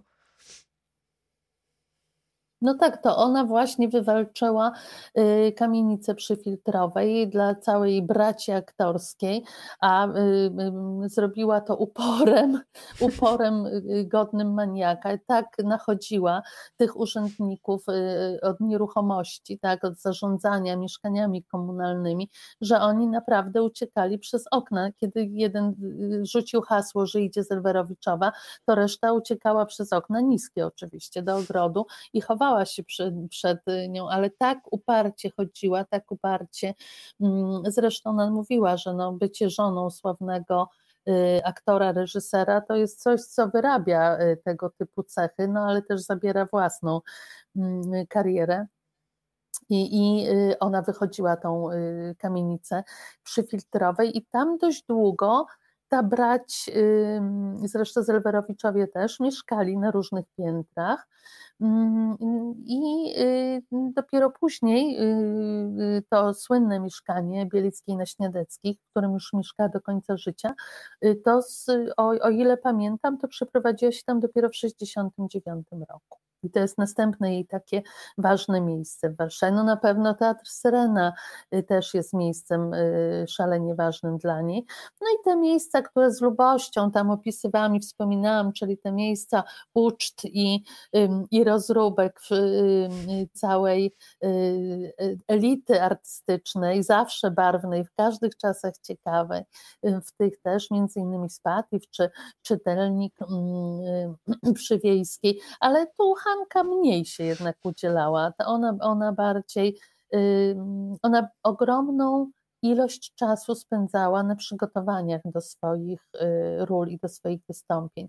Warto o tym wspomnieć, dlatego że wszyscy myślimy, często to jest też częściej wizerunku, że ona wskakuje na scenę i nadaje, jak Skałasznikowa te swoje monologi i za tym stała naprawdę bardzo y, solidna praca. Ona dysponowała znakomitą pamięcią, to był jej atut, ale oprócz tego bardzo dużo ćwiczyła, bardzo dużo przygotowywała się, żeby potem wszystko było już perfekcyjne. No i miała też dużo aktywności, bo nie tylko teatr, podwieczorek przy mikrofonie, w pewnym momencie założyła własny kabaret pod gwiazdami, więc ona może na chodzenie po tych knajpach to miała zwyczajnie mniej czasu. Państwo piszą do nas z różnych stron świata. Ja przypomnę, że można się podzielić e, tym spotkaniem. Wystarczy nacisnąć udostępnij e, pod tymi oknami, w których jesteśmy z Katarzyną Drogą Widoczne i tym samym ta rozmowa pojawi się również na Państwa osi czasu. E, jeżeli Państwo mają pytania, to w każdym momencie można się też włożyć, włączyć do tej rozmowy. O, I już ja widzę, mhm. Pan Marcin pyta, Pani Katarzyna, czy pamięta Pani, gdzie Pani Hania mieszkała w Łomży, na jakiej ulicy? W centrum. Y, w centrum i ta kamienica przy żebym nie skłamała, bo to jest kamienica, która, y, y, ulica Długa dochodzi do rynku, na którym zresztą w tej chwili jest y, mm, ławeczka pani Hani i tam jest pomnik, można sobie zrobić zdjęcie, zresztą są w Łomży dwa ronda i szkoła imienia pani Hani, natomiast nie ma już tej kamienicy, już jej nie zobaczymy, dlatego że była to pierwsza kamienica, w którą trafiła w 1939 bomba i rozwaliła. Także to już tej kamienicy nie ma. Ja powiedziałam y, na początku naszej też rozmowy, że miała słabość do Jurków, więc wywołam tego Jerzego Baranowskiego, jak czytamy przystojnego i inteligentnego satyryka. Mhm. No i role powiedziałabym, że w taki bolesny sposób się odwracają, bo wcześniej hmm, to ona była zdradzana, a w tej relacji to ona staje się tą trzecią. E, jak oni się poznali? Bo to tak. mam wrażenie, czytając książkę, że to było takie kompletnie nowe otwarcie dla niej. Ona w końcu poczuła, e, czym jest taka miłość zmysłowa. E, powiedziała, że po miłości się intensywnie mhm. chudnie. Ona jest po prostu, ma takie pełne ognia oczy kobiety, no po prostu zakochanej na zabój w tym Jerzym. Jak oni się poznali? Mhm.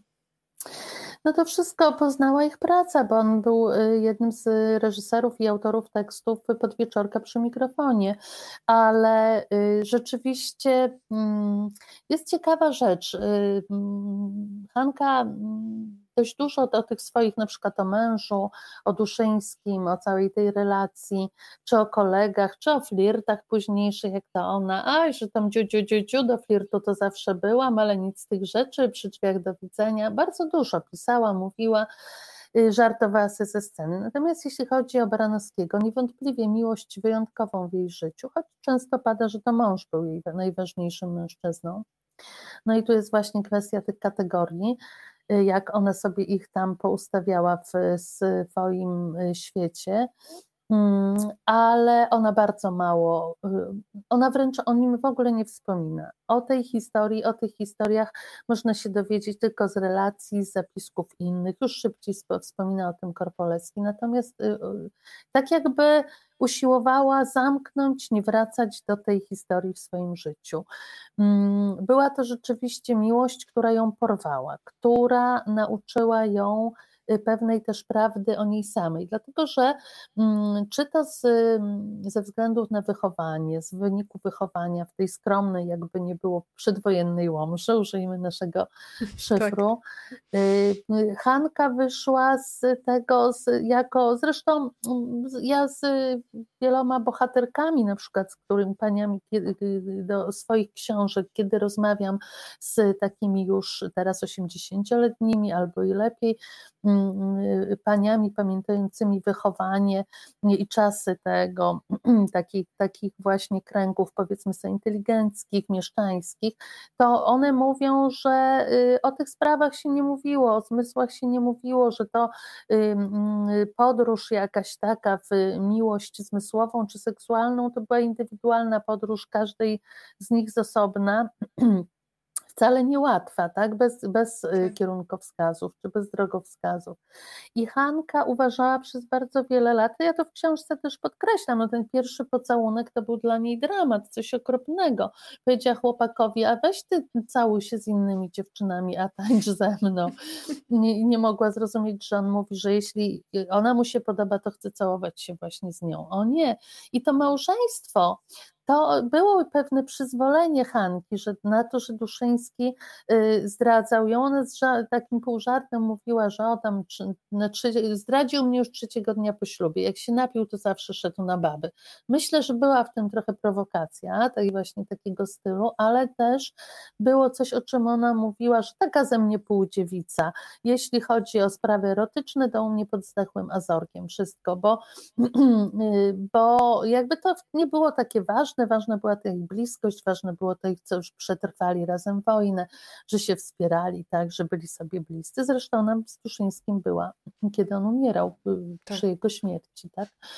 Więc rzeczywiście było to silna więź. Ale kiedy pojawił się Baranowski, to po prostu zrozumiała, że to nie jest tak, że, że to tak ma być, albo czy ona jest kobietą jakąś nierozbudzoną, właśnie, czy też y, chłodną, tak, ale że kiedy przyszedł ten mężczyzna, którego ona bardzo pragnęła, to poznała, tę również zmysłową stronę miłości. Nie mówiła o tym wiele, ale z wszystkich y, sygnałów, które znalazłam, wynikało, że bardzo ją to pochłonęło, że było to dla niej bardzo ważne i że miała wielką nadzieję, że to się skończy związkiem na całe życie.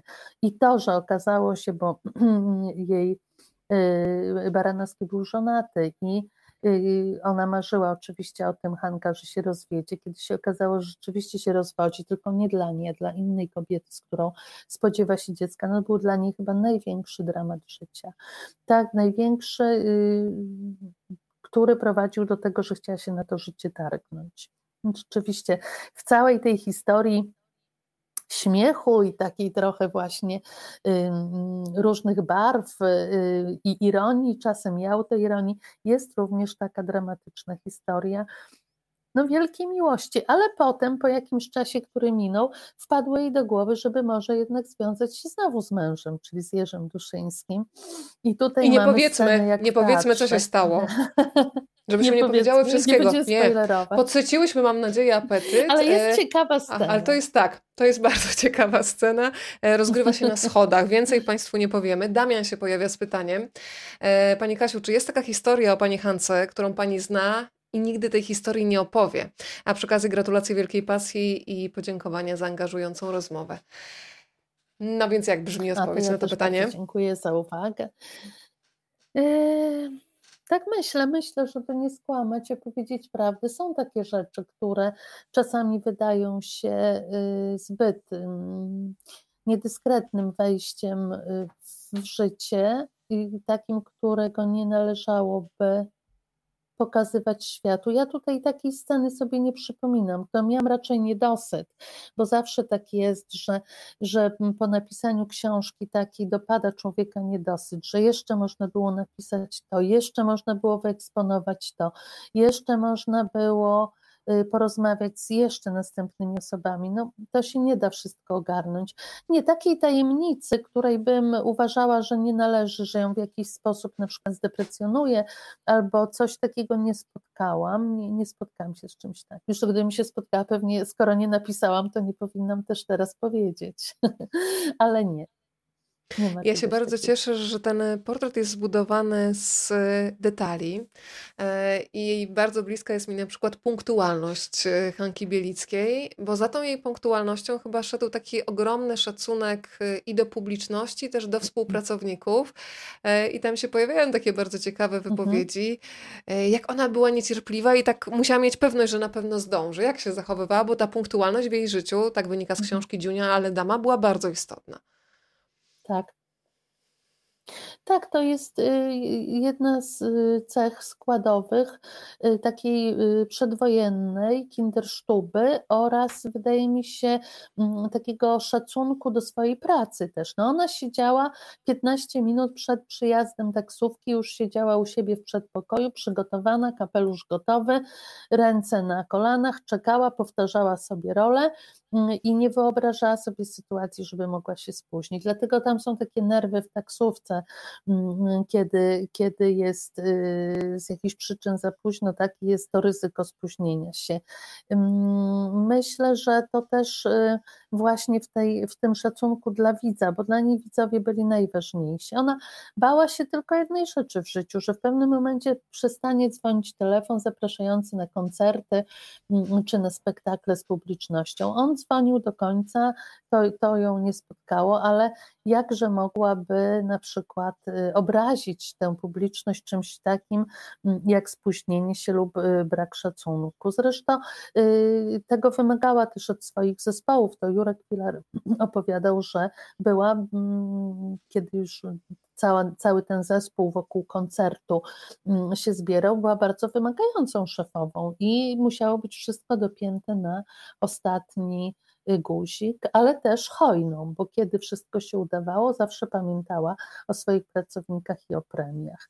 Także ta punktualność jest dla mnie taką jej bardzo naturalną cechą, jak kapelusz, taka po prostu była. Wspomniała Pani Jerzego Filara. Y, on się wypowiedział przy okazji mm, premiery tej książki e, o Hance Bielickiej. Tak, gra na estradzie była dla niej misją. Mawiała, że mniej boli zbolałe ciało i zmartwiona dusza, kiedy stosuje się zasadę śmiech to zdrowie. Wychodziła na sceny i estrady tak, mhm. jak my wszyscy codziennie wychodzimy na swoją scenę życia. Była dobrym człowiekiem i perfekcyjną artystką. Niech nie zwiedzie Państwa jej nonszalancja sceniczna i słynne pyskówki. Od razu y, jeszcze dopowiem, że Pan Jerzy jest jest y, kompozytorem, autorem tekstów, y, tak jak wspominała pani, pani Kasiu, scenicznym towarzyszem Hanki Bielickiej, także wokalistą. Od razu mhm. sam Basi Koreczka mi się w głowie jakoś odpaliła, kiedy pojawiło się nazwisko tak. pana Jerzego. E, I dodał jeszcze pan Jerzy, żyła teraźniejszością i przyszłością, żyła mocno do samego końca. E, I to powoduje, że ta jej obecność na kartach tej książki jest tak intensywna. E, pojawiają się pytania kolejne od pani Gosi, czy są listy pani Hanki Bielickiej, czy są opublikowane, czy je pisała. Nie ma publikacji, opublikowanych listów.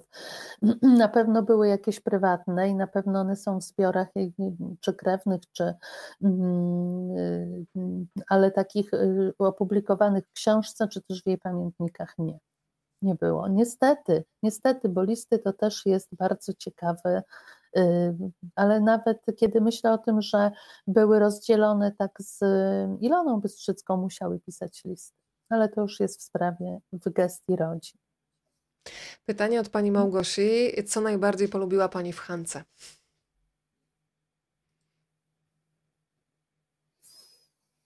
Chyba życiowy optymizm. To, że y, no to najsłynniejsze jej zdanie, tak, które zawsze lubiła powtarzać, jeszcze Polska nie zginęła, póki się śmiejemy. No to jest właśnie to, o czym wspominałyśmy, że y, Wszelkie życiowe trudy, a miała ich niemało, są jednak do pokonania. Rozmaite usterki są do przekucia na to, żeby stawały się zaletami.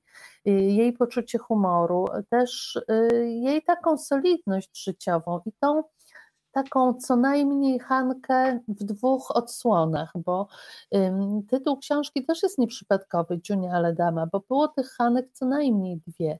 Była przecież ta Dziunia, którą znamy, ta sąsiadka, kobieta z sąsiedztwa, co ma parasolkę, nie zawaha się jej użyć i komentuje świat.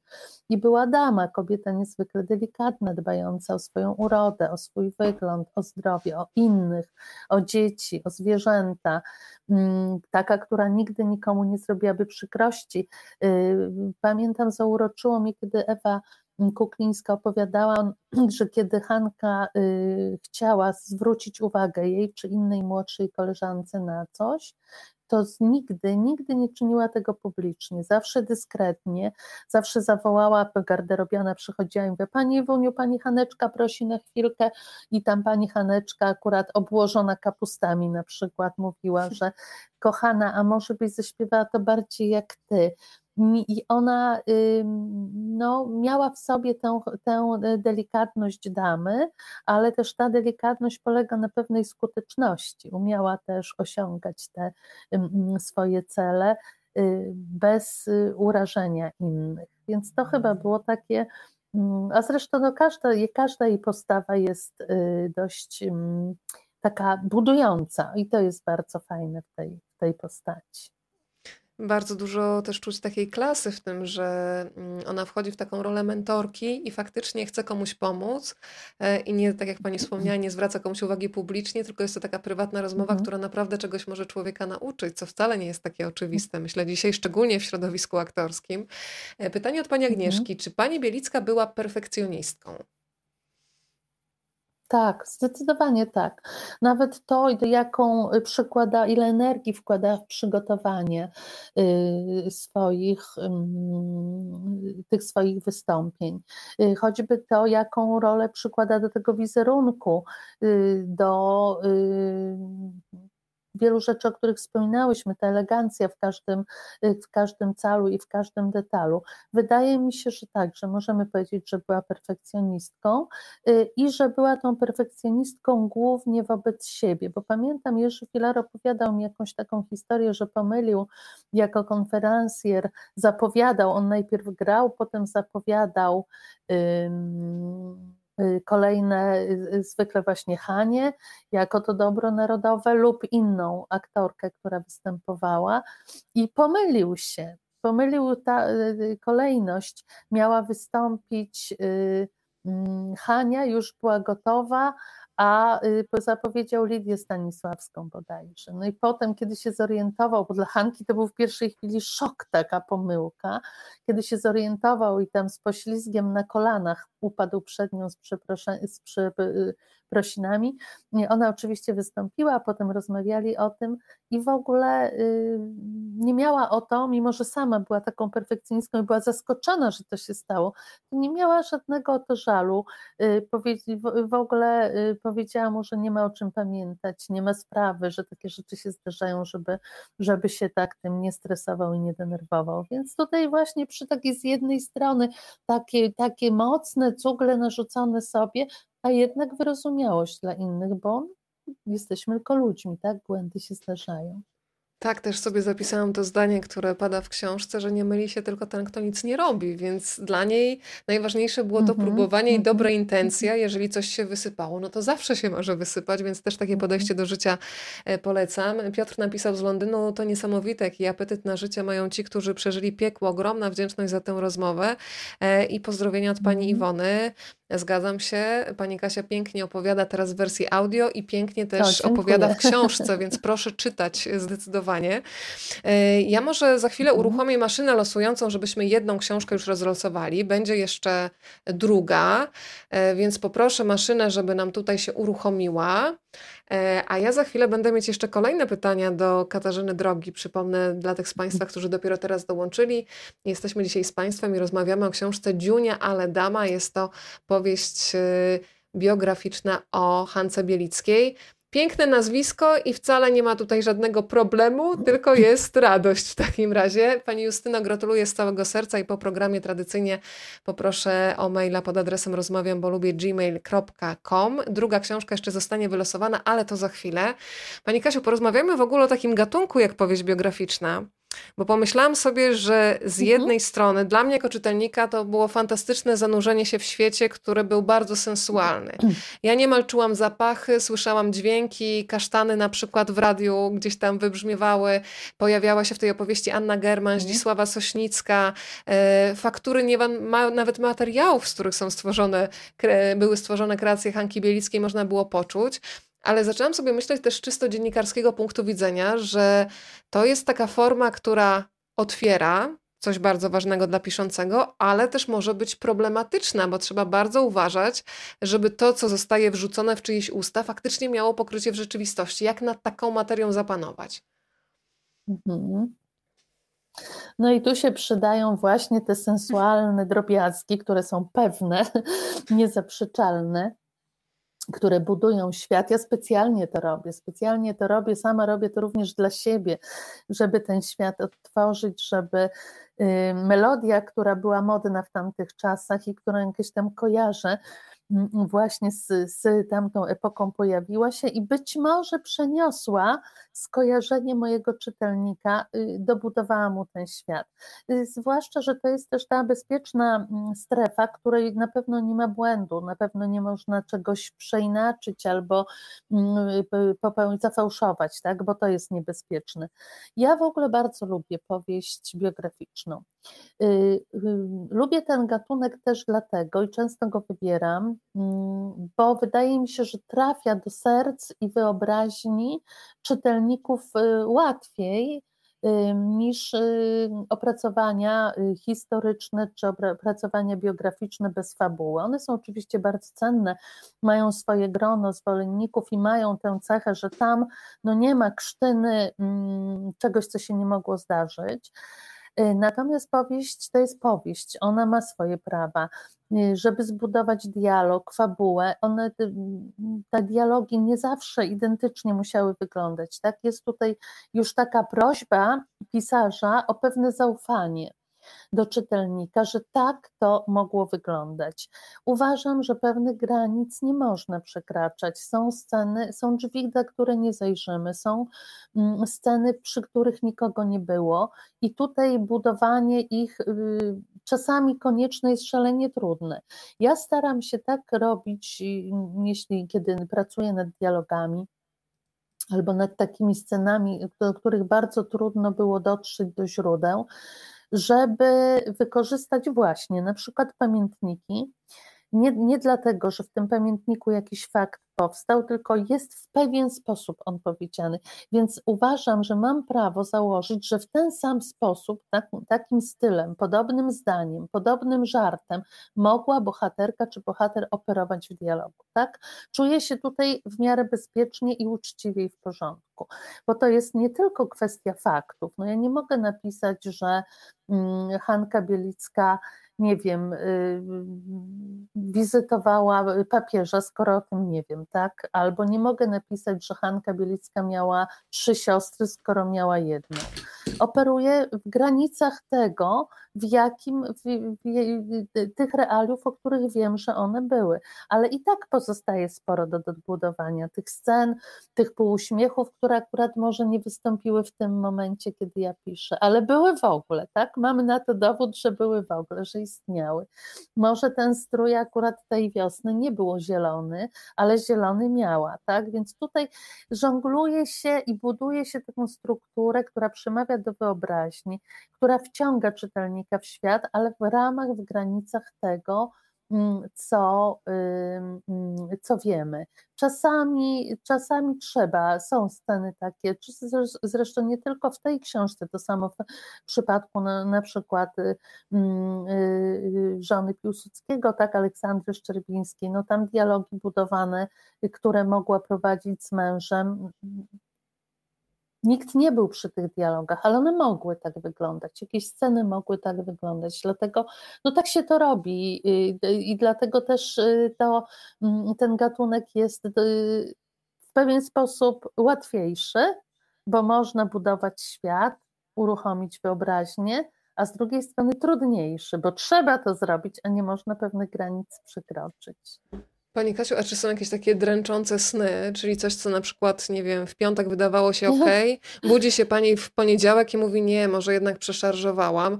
Zastanawiam się, bo to jest no, ogromna też odpowiedzialność, bo mhm. się opowiada, wchodzi się w czyjeś życie, więc się zastanawiam, czy bywają takie sytuacje, że, że tak. coś wraca i coś się zmienia i nie daje spokoju.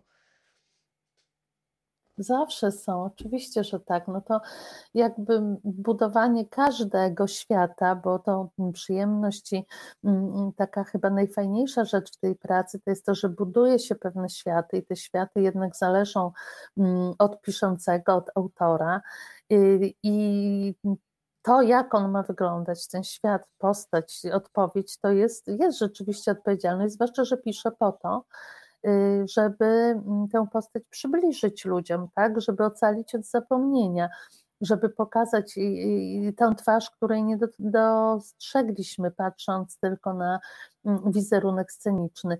Więc oczywiście, że tak. Ja y, zresztą uruchamiam wtedy jakieś takie swoje y, pokłady optymizmu, czy też optymistycznego mistycyzmu i uważam, że moje bohaterki pomagają mi w pewien sposób w rozwianiu tych wątpliwości.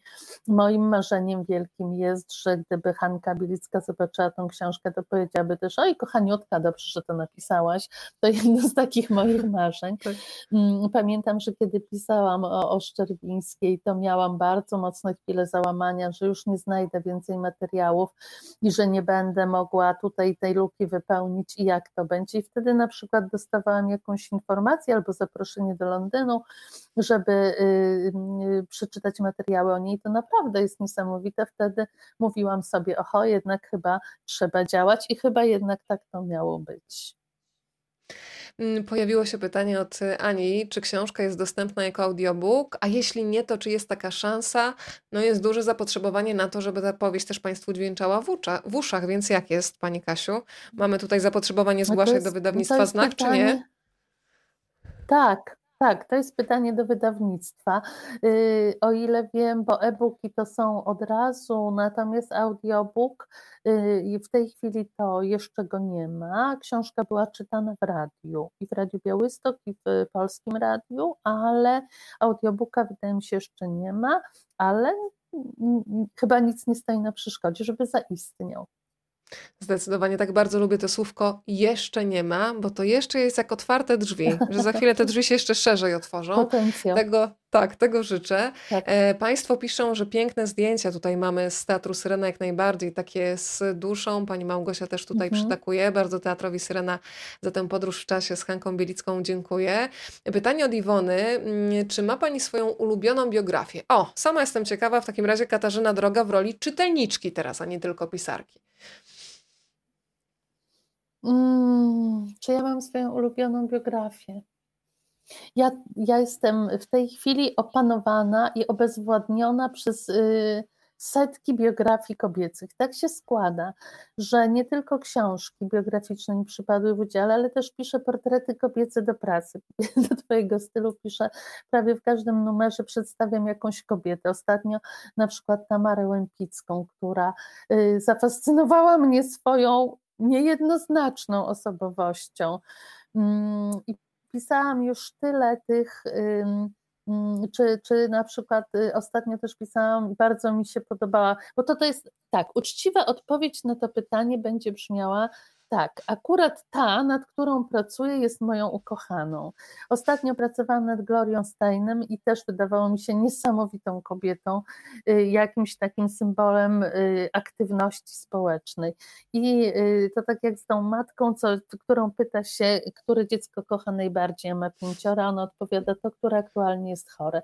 Więc ja, więc ja ta, nad którą pracuję, to tę kocham najbardziej mm, w tej chwili i te akurat akurat ta Gloria Steinem mi się przypomniała, ale też pamiętam, mm, pisałam o y, autorce Przyminęło z wiatrem, tak, Margaret Mitchell i to była też niesamowita biografia. Jest tych kobiet trochę, jest tych kobiet trochę nie, takich zapomnianych i mm, wartych, wartych przytoczenia, przypomnienia. Zresztą y, również jedna z moich książek to jest zbiór mm, opowieści, biografii y, o lekarkach, prekursorkach medycyny. I to są dopiero biografie, naprawdę od takich szalonych, y, pełnych przygód, y, ze strzelaniem, ucieczkami konno, po bardzo prekursorskie działania naukowe. Y, I odkrywam te kobiety, i to, nie wiem, na przykład odkryłam dzisiaj, mm, badając właśnie te portrety kobiet naukowców, że Y, Spielberg, kiedy nakręcał swoje filmy o dinozaurach, kontaktował się z polską mm, mm, naukowczynią. Są naprawdę bardzo ciekawe rzeczy, których warto poszukać. Mhm. Y, jest już presja ze strony czytelników, pani Katarzyna, to może kolejna książka o Tomarze Łępickiej właśnie. Jak pani na taką propozycję reaguje? Ja y, ustawiam je w kolejkę. ustawiam w kolejkę i patrzę tylko na swój czas, y, żeby mi się y, jak najwięcej, żebym jak najwięcej mogła mm, poświęcić. Jak najwięcej tych kobiet fajnych chciałabym uwiecznić i przybliżyć. No mam takie poczucie, że powieść dociera do większej ilości osób, że więcej osób chętnie ją przeczyta dla swojej rozrywki, a, a pobędzie wtedy w takim świecie. Mm, więc ustawiam sobie te swoje wymarzone bohaterki w kolejkę i zobaczymy, co będzie. Pytanie od Gosi. O, bardzo się cieszę. Kto mógłby czytać książkę? Czy ma Pani pomysł? To dzisiaj robimy taki wieczór marzeń, czyli Katarzyna Droga sobie teraz wizualizuje, a w zasadzie, nie wiem, e, audio w głowie się teraz uruchamia chyba. Jakąś aktorkę Pani widzi, która Aha. by poniosła właśnie tę historię, żeby można było poczuć Hankę? Ja nie mogę chyba odpowiedzieć nawet na to pytanie, dlatego że mam sporo znajomych aktorek i jak żebym mogła wybrać jedną z nich, a nie drugą. mam naprawdę wiele wspaniałych osób, które mogłyby to przeczytać, a może w takim razie nie aktorka, tylko na przykład lektorka z dobrym głosem. Nie wiem, nie wiem, tutaj rzucam tak jak będziemy chodziły w tych kapeluszach, to proszę Państwo podpowiadajcie listę, a ja będę y, i będziemy losować, kto mógłby to zrobić najlepiej. Drodzy Państwo, no faktycznie można łatwe, podpowiadać. Jedną ze tak. swoich książek czytałam.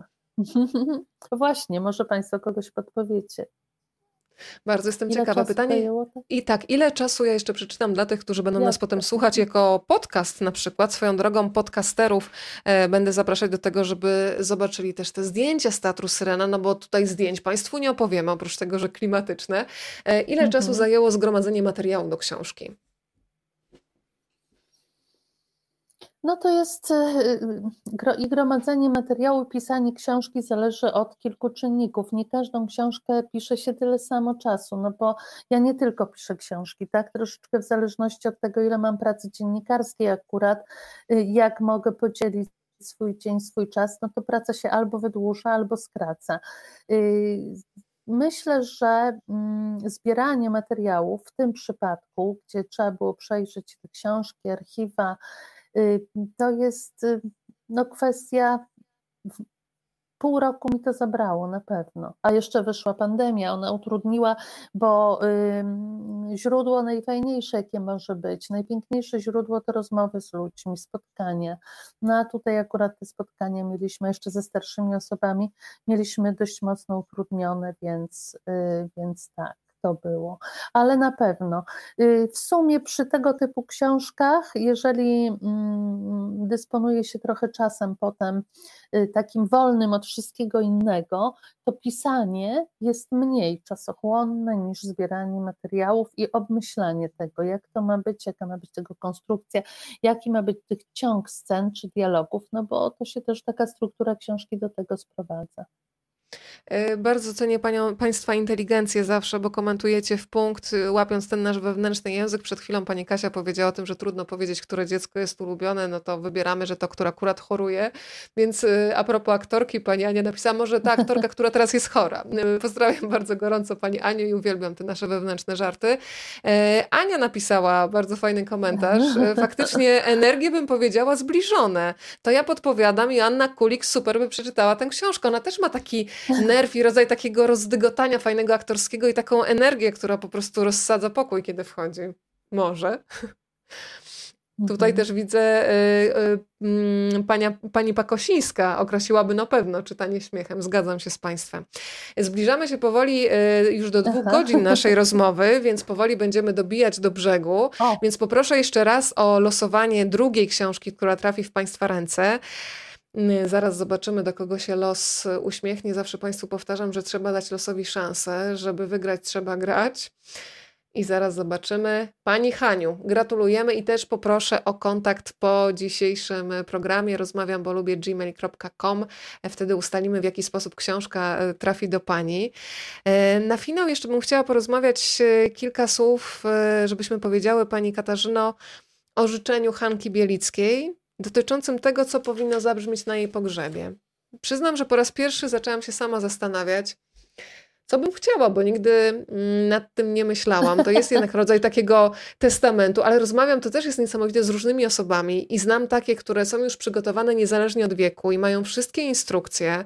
Znam też na przykład ludzi, którzy wykonują takie zawody bardzo mocno ekstremalne, wspinacze, którzy kompletnie o tym nie myślą. Mhm. E, mm, nie wiem, do jakiego gatunku pani sama należy, ale o tej melodii, o tym takim pożegnaniu zaczęłam myśleć, jakoś to oswajać, bo właśnie Hanka Bielicka chyba też się nie bała o tym rozmawiać, że też potrafiła nawet zaplanować i w pewnym stopniu wyreżyserować swój pogrzeb. To też zostaje w głowie z tej opowieści. Z relacji osób z jej otoczenia wynikało, że w tych ostatnich latach nie lubiła rozmawiać o śmierci, nie chciała. Rzeczywiście y, mhm. jest kilka scen w książce, kiedy ona o tym wspomina. Y, w ogóle jest nawet taka anegdota, bo y, Hanka Bielicka zawsze miała takie marzenie, żeby odejść w trakcie pracy, czyli na scenie najlepiej, jak na rasową aktorkę przystało, żeby to się stało na scenie. Mm, I był taki moment, też nie, żeby nie będziemy opowiadać bardzo dokładnie, ale był taki moment niemalże wypadku samochodowego w trasie koncertowej i Hanka stwierdziła, że właśnie właściwie to jest prawie na scenie, ale wtedy nic złego się nie stało. Mm, y, ja y, rzeczywiście, no to, to tak jak to było przesłanie chyba do Jerzego Filara, żeby jej zagrał tą za dzień, za rok, za chwilę, tak. Y, I to takie jest z jednej strony z uśmiechem, no ale też powiedziałabym liryczne, refleksyjne i wzruszające. Mm, y, uważała, że ten trzeci czepek, z którym się urodziła, to jest na długowieczność. Rzeczywiście 91 lat to wiek, w którym można już myśleć, że się coś przeżyło, że się coś wie, że się jest osobą doświadczoną i z całą pewnością myśli się, o tym. Zresztą to, zdanie, które rzuciła w swoim ostatnim wystąpieniu mm, u Szymona Majewskiego, powiedziała: Bawcie się dzieci, nim babcia odleci.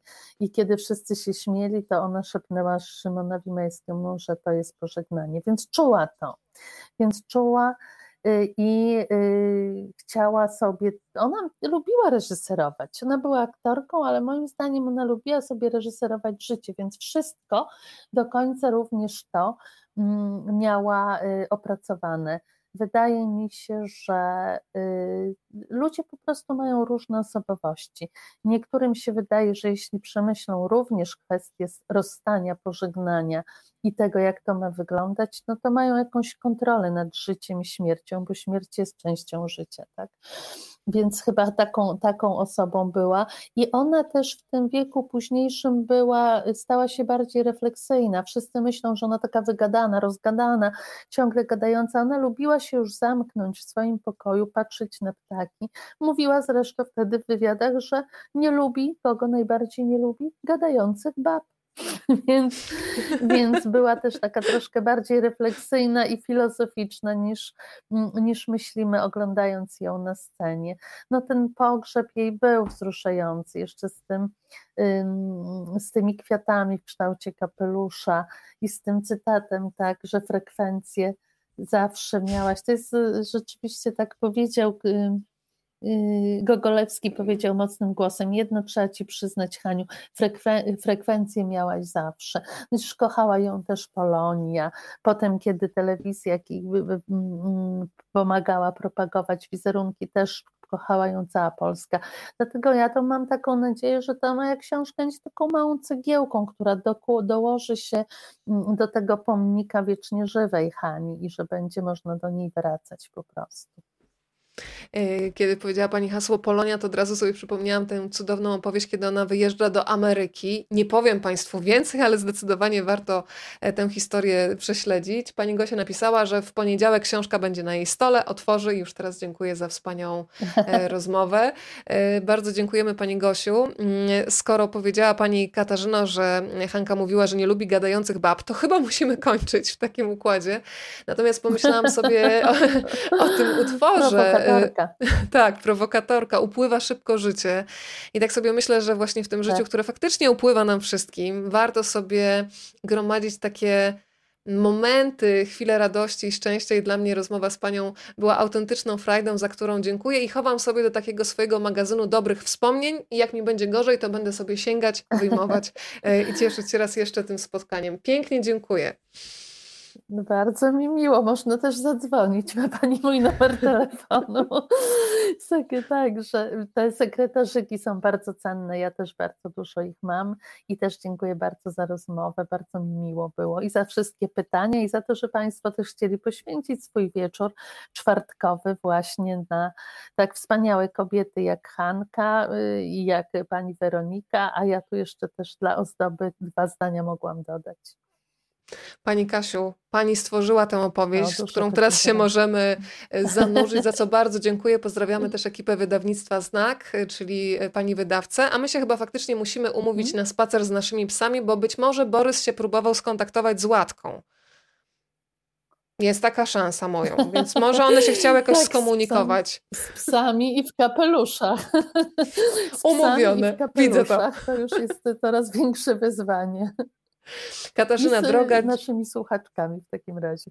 Z przyjemnością musimy to zorganizować, drodzy Państwo, naprawdę. Mamy sporo tych spotkań wirtualnych, które nam pozwalają być blisko, nawet jeżeli nas dzielą tysiące kilometrów, ale faktycznie przydałby się jakiś taki moment, kiedy mogłybyśmy się spotkać i mogli, bo panowie też dzisiaj razem z nami byli i za ich obecność też bardzo dziękuję. Dziunia, ale dama, opowieść o Hance Bielickiej. Proszę czytać i dzielić się po lekturze e, wrażeniami. Z przyjemnością będę Katarzynie drodze te Państwa refleksje przekazywać. Bardzo dziękuję, spokojnej nocy, a jeszcze zaproszenie na poniedziałek, bo ja już bym całkiem zapomniała. Jeżeli Państwo mają ochotę na kolejny literacki maraton, bo tak jak przewidywałam, Dwie godziny to jest teraz chyba nasze minimum. To kolejna odsłona Rozmawiam, bo lubię w poniedziałek, a 4 kwietnia nas odwiedzi Max Cegielski razem ze swoją książką Nazywam się Czagori. Pierwszy moment przy lekturze tej książki to jest dezorientacja, bo to nie wspinacze opowiadają o górze, tylko góra opowiada o nim i zamiast zachwytu jest bardzo mocny protest. Więcej nie zdradzę. E, to w poniedziałek o 20.30, a teraz już życzę wszystkim spokojnej nocy. Do zobaczenia. Dziękuję raz jeszcze. Ja dziękuję wszystkim. Pozdrawiam swoich znajomych, których widzę, że tutaj piszą. Pozdrawiam serdecznie. Dziękuję, że byliście.